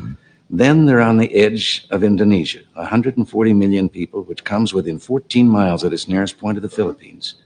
The domino theory is in Is that still a viable theory, do you think? And uh, yes, it is. And I, I could see the United States one day being very, very lonely. Now, it's a very funny thing that the same forces that want to cut our defense spending are the same ones that want to increase all these social services and this social tinkering and experimenting that hasn't worked. And every time it doesn't work, they just impose a more expensive program on top of it. I think the American people, if they really look at all the facts, uh, yes, we want fiscal responsibility. But I think we also want a country that is strong enough at all times that we can say to any adventurous guys over there on the other side of the water, you better look twice, brother, uh, before you start getting rough. That we can take care of ourselves. As you said, as you said, you, even before you made the statement, that would probably get mixed re- uh, uh, reaction from an And I can understand that. People aren't. And it's hard to understand how maybe your interest is involved 10,000 miles away. Uh, but Russia seems concerned that their interests Mm-hmm. extend all the way to Cuba and to South America, to Chile, and to other countries of that kind. And they're the ones that have said they're going to impose their way of life on the rest of the world. We Mm-hmm. haven't said we want to do it to the rest of the world, our way. Let me ask you one more question um, before you go.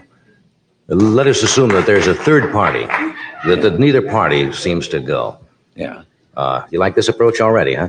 uh, and they're thrown into disarray, as they say. And a third party is formed. Would you think that'll ever happen in this country, where a third party will be a, a major type of uh, uh, Well, alternate to uh, what we have? Well, I'd still prefer to see uh, a revitalization of the two major parties we have, uh, because the two party system has served us very well. Third parties have a notorious way of not being successful. Now, the Republican Party, some people say, well, that was a third party 100 years ago when it started. It actually wasn't. It was a second party. The Whig Party had shrunk and shrunk. And then the remainder of the Whig Party said to two other groups that had formed parties, hey, want to get together with us. They changed their name and called themselves the other party. And so it was, in effect, the Whigs just disappeared. It was a new second party. Uh, maybe this is time. Maybe it's time for uh, realignment between people who might be find themselves in the wrong parties. Uh, maybe there are some people still voting. I was a Democrat most of my life. I became a Republican only not too many years ago. And um I had the pleasure of telling some of those people that are saying the Republican Party ought to broaden its base the other day that uh, when I switched parties, I didn't do it because the two parties were alike. I did it because they were different. And um, I think that the two parties ought to stand up as to what they represent, what they stand for. A third party, I they have a way of electing the wrong people. They because they simply divide themselves from the other forces that feel the same way, and then the other fella sneaks in. And um, I'd, uh, it it could happen that the that neither party would would rec- represent what the people want, and finally the people would take some action, do something about it. But I'd I'd rather devote our effort to seeing if we can't find out what the present two parties stand for and which one we want. But you don't see yourself, or do you see yourself as maybe as a part of that actively, active politically again? Uh, I certainly don't give up, do I? Uh, yeah, you you uh, you sure Sure don't. I wish I could think of a good get-off line. I have Lawrence Spivak's old questions, you know. Nancy, Nancy, you know, said to, to say hello tonight. She thought it was great that we're both in town at the same time. you too. Huh? I get that. Thanks for being with us tonight, really. It was a pleasure to see you again. So a lot of truth in that, right? A lot of interesting information that is so pertinent to today. And so funny how all the talk shows were asking him, Hey, are you going to run? Kind of reminds me of the same way they were like, Hey, are you going to run to President Trump? Hmm. But his uh, observation of the dual party system, right, is uh, so mm, status quo. I have to completely disagree. And in in the sense of I'm not afraid of chaos. See, people who are terrified of chaos uh, don't make change. They like to toe the line, and this is why when um, I was asked um, by someone, "Hey, your groups are doing a lot of good things. How can I do this?" I mean, um, like, do you go in there? Do you guide them? Do you this? Do you that? I'm like, no, I do nothing of that. Well, then, how are your people so effective in organizing? Because they want to organize. Well, how do you convince them? Uh, I don't have to convince them they want change. Okay, well, we have people that want change. How come they're not doing it? Because you're telling them to. See, it's one thing when you're like, yo, we could all do this. Now, we should make phone calls. We all know to make phone calls. We're all going to make fucking phone calls. We're all going to send fucking emails. We're all going to send letters and we're all going to turn up. We're just coordinating our shit. And because we want to.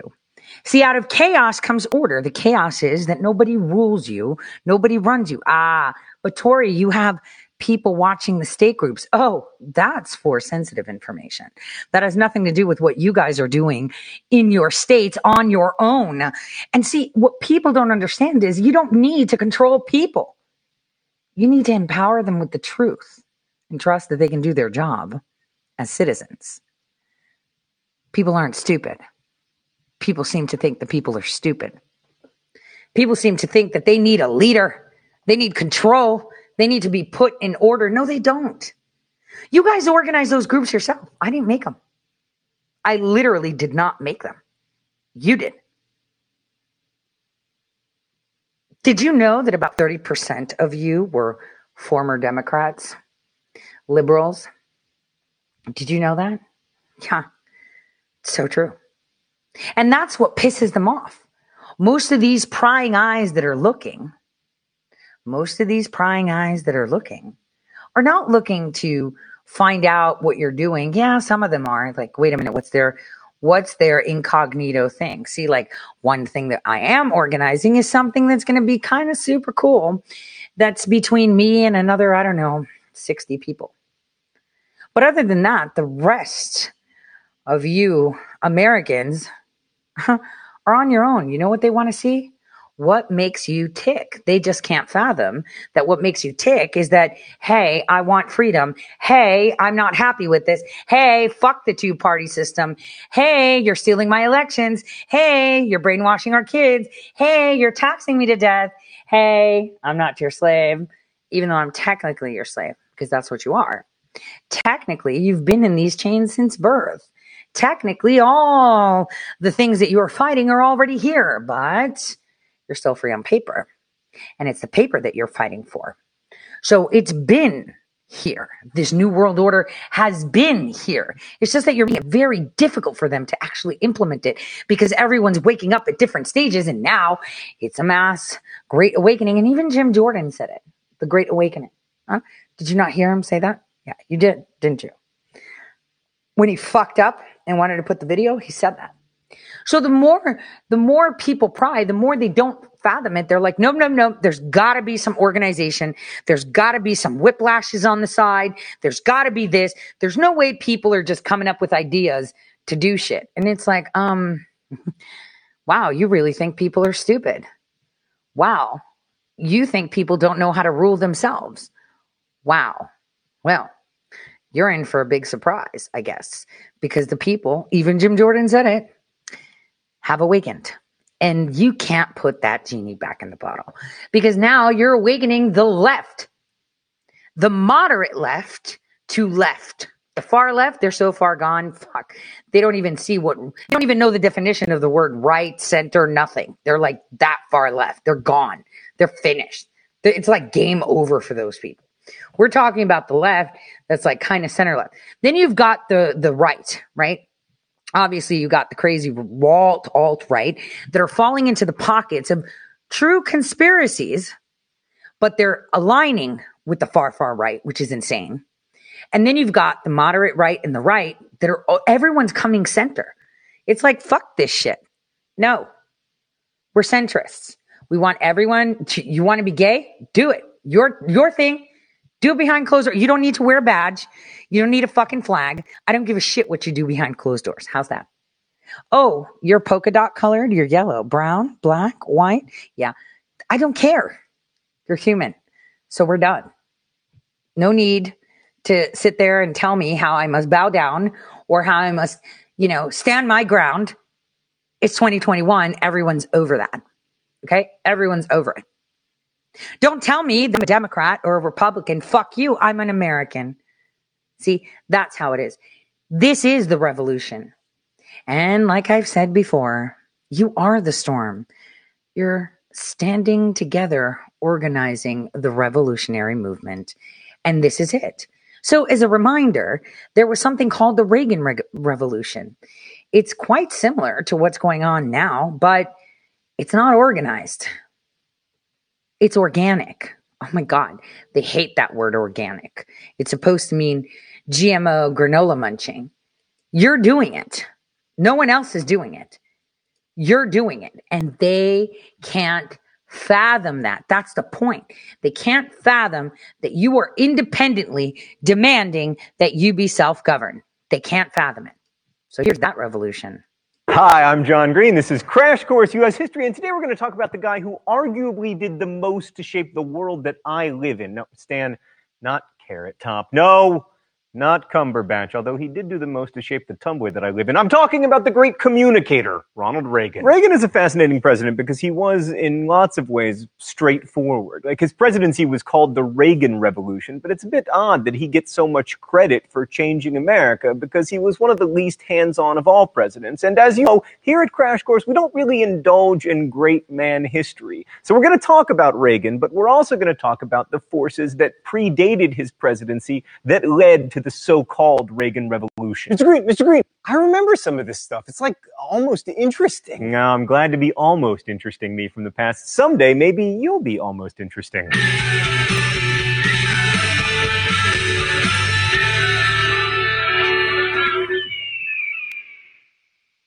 The Reagan era began, unsurprisingly, with his election to the presidency in 1980. Now, anyone could have beaten Jimmy Carter, but Reagan succeeded largely by pulling together many strands of conservatism. Reagan emphasized his belief in states' rights and he condemned welfare cheats. He also condemned busing and affirmative action, and he won the support of religious conservatives, including the newly formed Moral Majority, by standing for family values, even though, in fact, he was the first U.S. president to have been divorced. Also, he once acted with a monkey, and there's nothing family values about that. Stan just informed me that Ronald Reagan did not, in fact, act with a monkey. He acted with a chimp. I apologize to all of the primate rights people out there. Good lord. Now, Reagan also appealed to the so-called white backlash, working class white people who resented the advances that African Americans had made during the 1960s and 1970s. And economic conservatives liked his anti-union, low taxes, free market and anti-government crusaders and libertarians liked his assertion that government was not the solution to problems, but was itself the problem. Then there were the Cold War hawks who liked his militant anti-Soviet rhetoric and his desire to spend more on the military. Now that's a big coalition, but it turned out to be just barely a majority coalition. Still, Reagan won in 1980. He even carried the traditionally Democratic states of Illinois and New York, proving that Jimmy Carter really was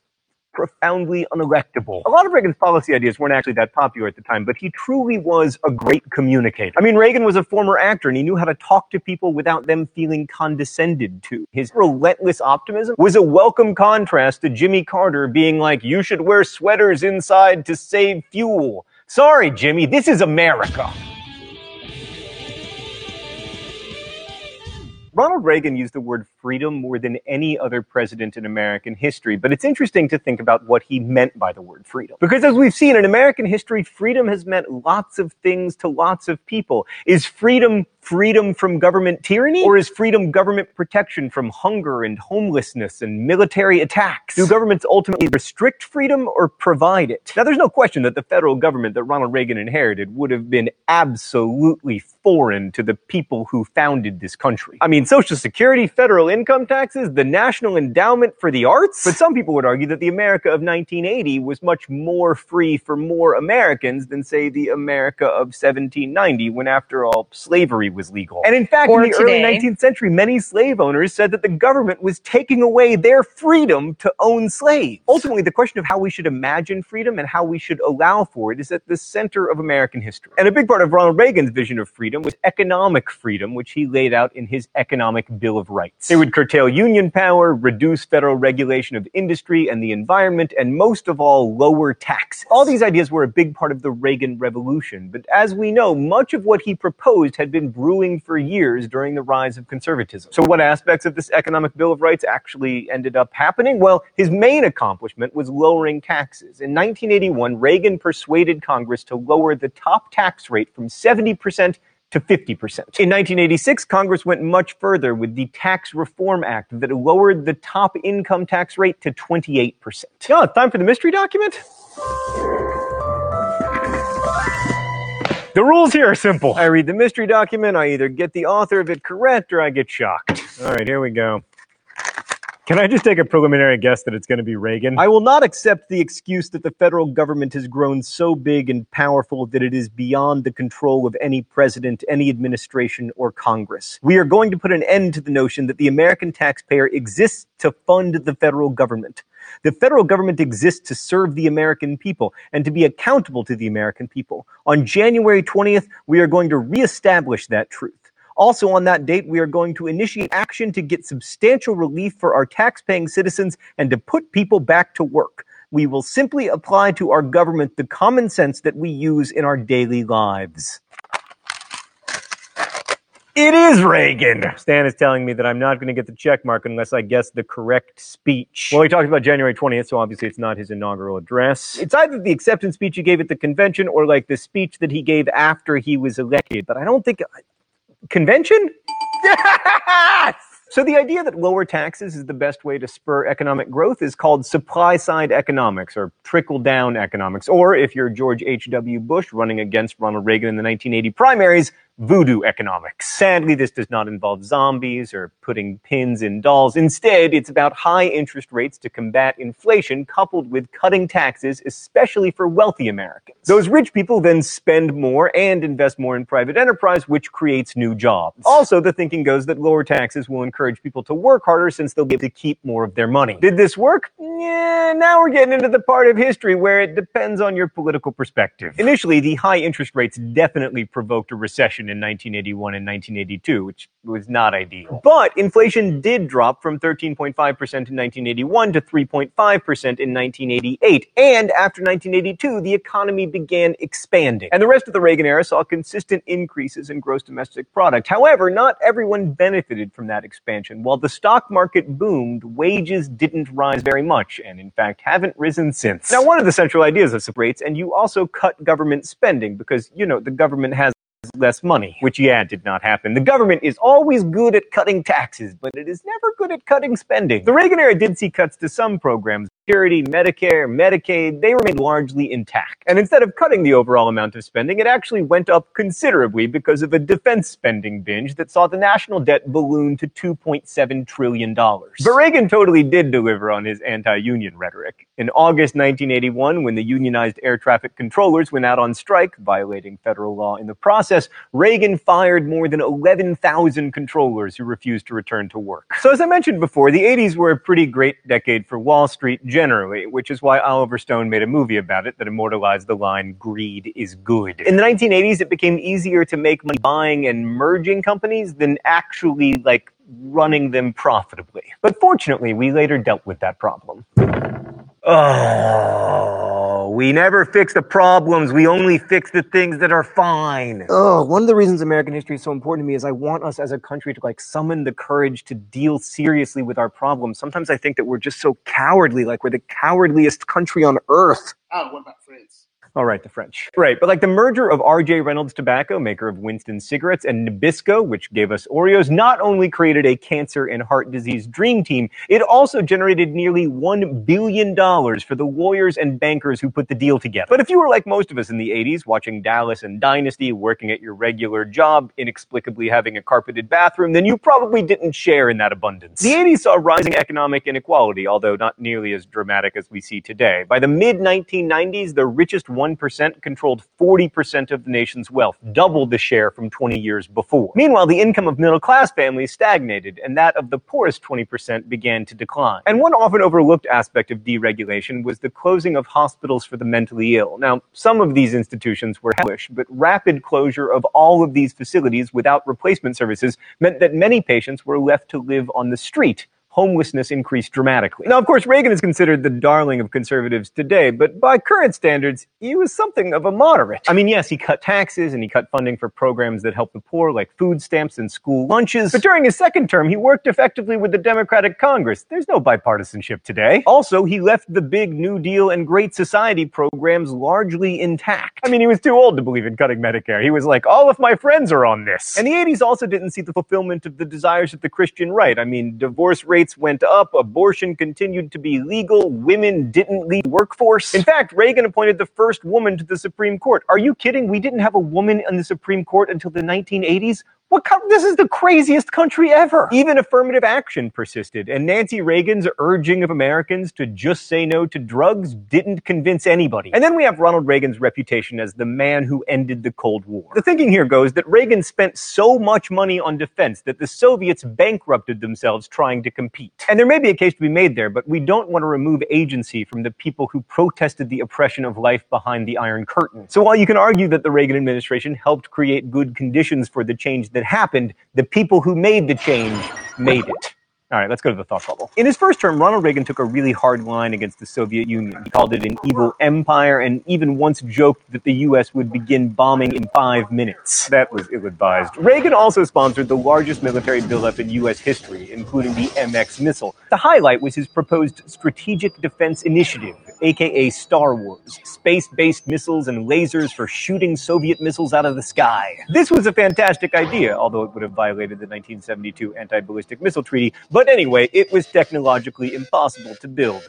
The force was not strong with this idea. Reagan also pressured NATO to put missiles in Western Europe, and the war games that NATO staged in 1983 were so realistic that the Soviets almost scrambled their planes and launched ICBMs. Now, if that had resulted in a nuclear war, we'd have a very different story on our hands, but it didn't. And Reagan's aggressive nuclear posturing had a couple of positive results. First, it boosted the worldwide anti nuclear weapons movement called the Freeze Movement, and second, it turned Reagan into the most successful nuclear abolitionist in the atomic age. There's nothing like a reasonably close brush with nuclear apocalypse to tone down your rhetoric a little, and in his second term, Reagan was much more conciliatory toward the Soviets and worked to reduce the number of warheads. In his first term, according to the historian Victor Sebestyen, Reagan spent nearly as much on defense as Presidents Nixon, Ford, and Carter combined, and much more than both the cost of the Korean and Vietnam wars. But in his second term, Reagan toned down both the spending and his rhetoric, declaring, Our constant and urgent purpose must be a lasting reduction of tensions between us. Thanks, Thought Bubble. So Reagan was able to negotiate the first reduction in nuclear weapons with the new Soviet premier Mikhail Gorbachev in 1986. In fact, the two leaders might have tried to get rid of nuclear weapons altogether, but Reagan's unwillingness to give up his Star Wars initiative made that impossible. That was a big deal, but the rest of Reagan's foreign policy was somewhat less triumphant. For instance, he sent Marines to Lebanon as part of a peacekeeping mission, but then withdrew forces after 241 of them were killed by a car bomb. And Middle Eastern policy played a key role in the biggest controversy of Reagan's presidency, the Iran Contra scandal. This was truly one of the craziest schemes ever hatched up by an American presidential administration, which is really saying something. The Contras were rebels seeking to overthrow the socialist Sandinista government of Nicaragua.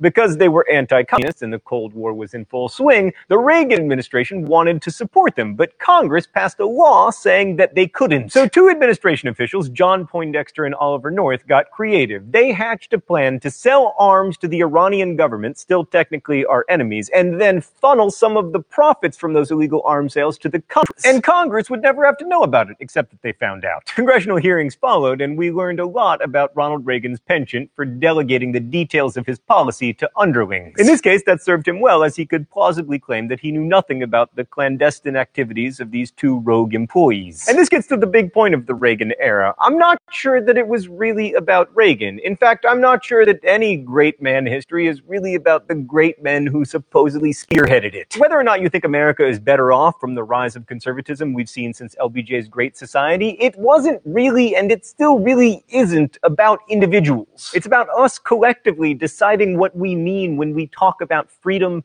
and equality. Thanks for watching. I'll see you next week. Crash Course is made with the help. What does it mean to be free? What does it mean to have equality?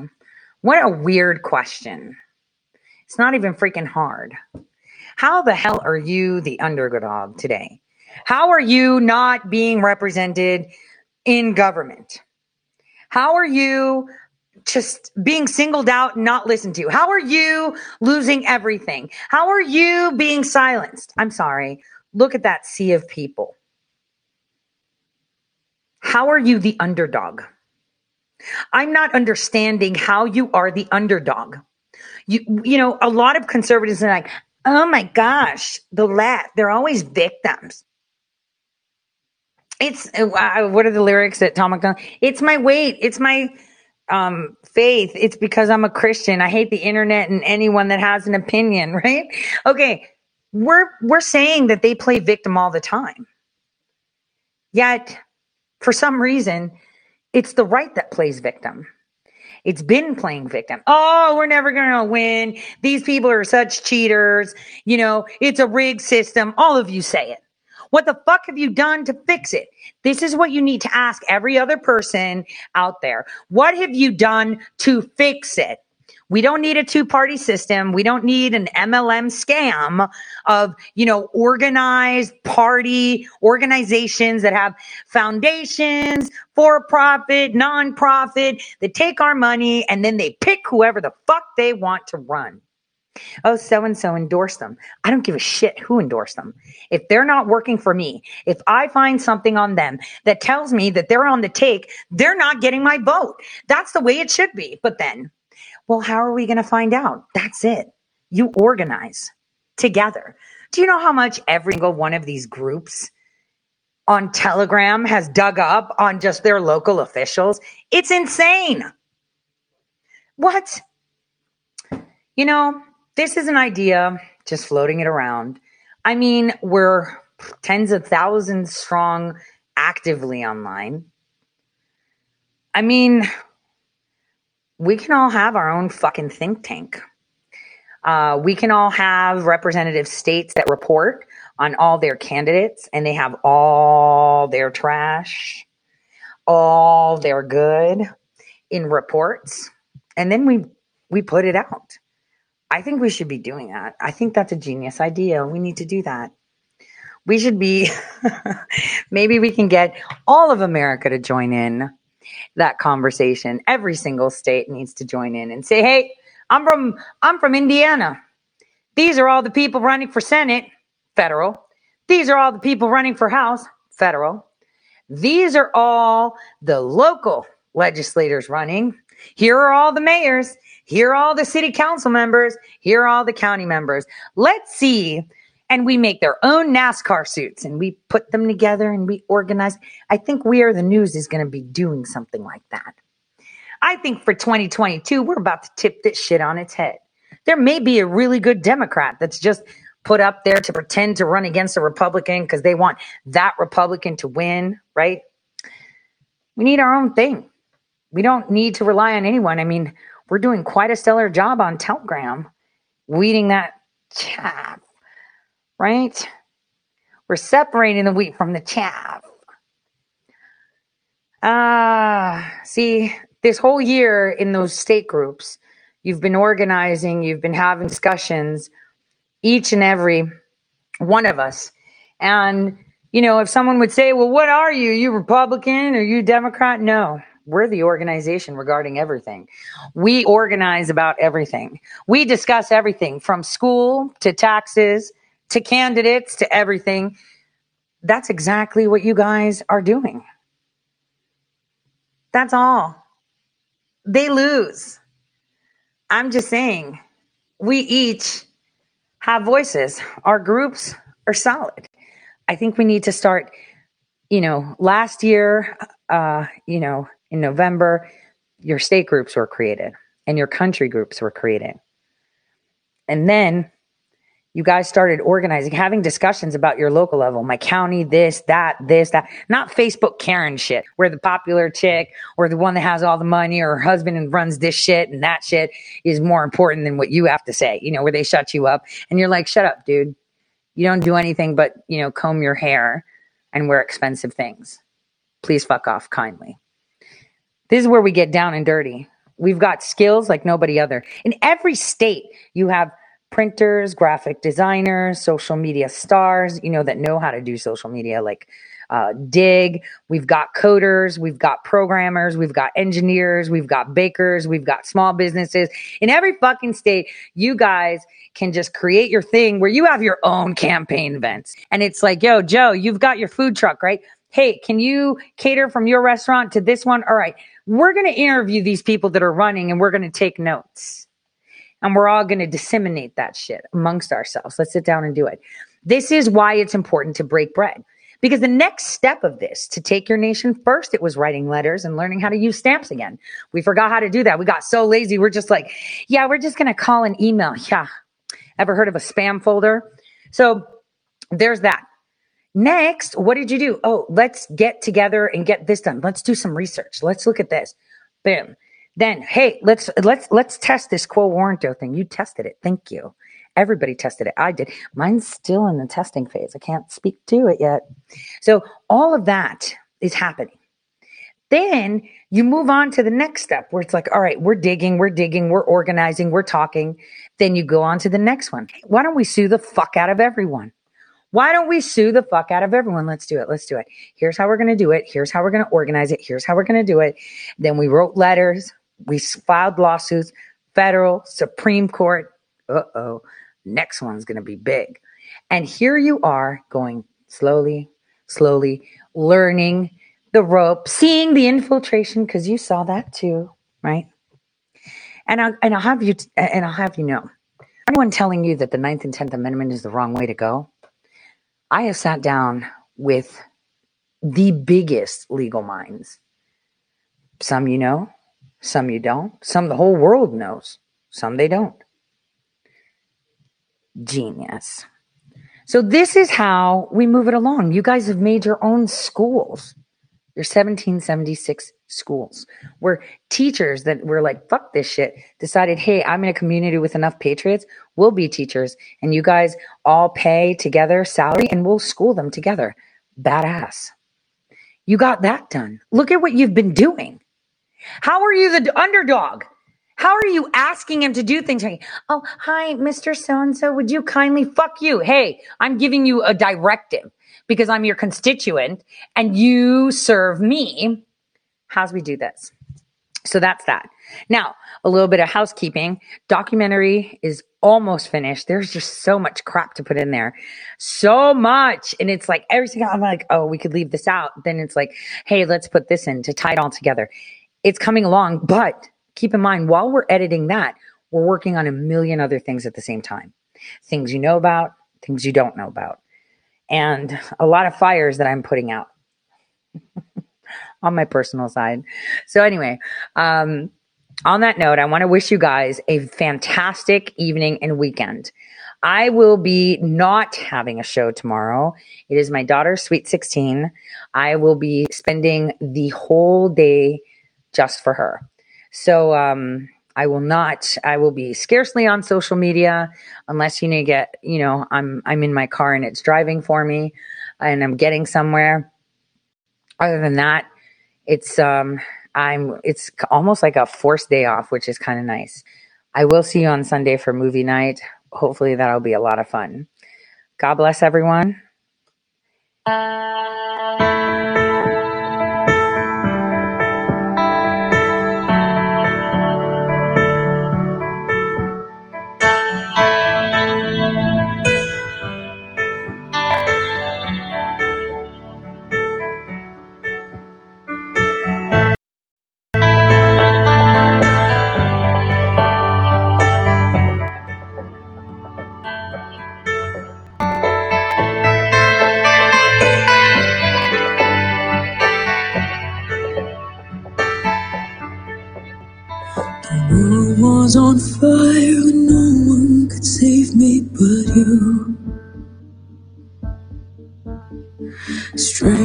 desire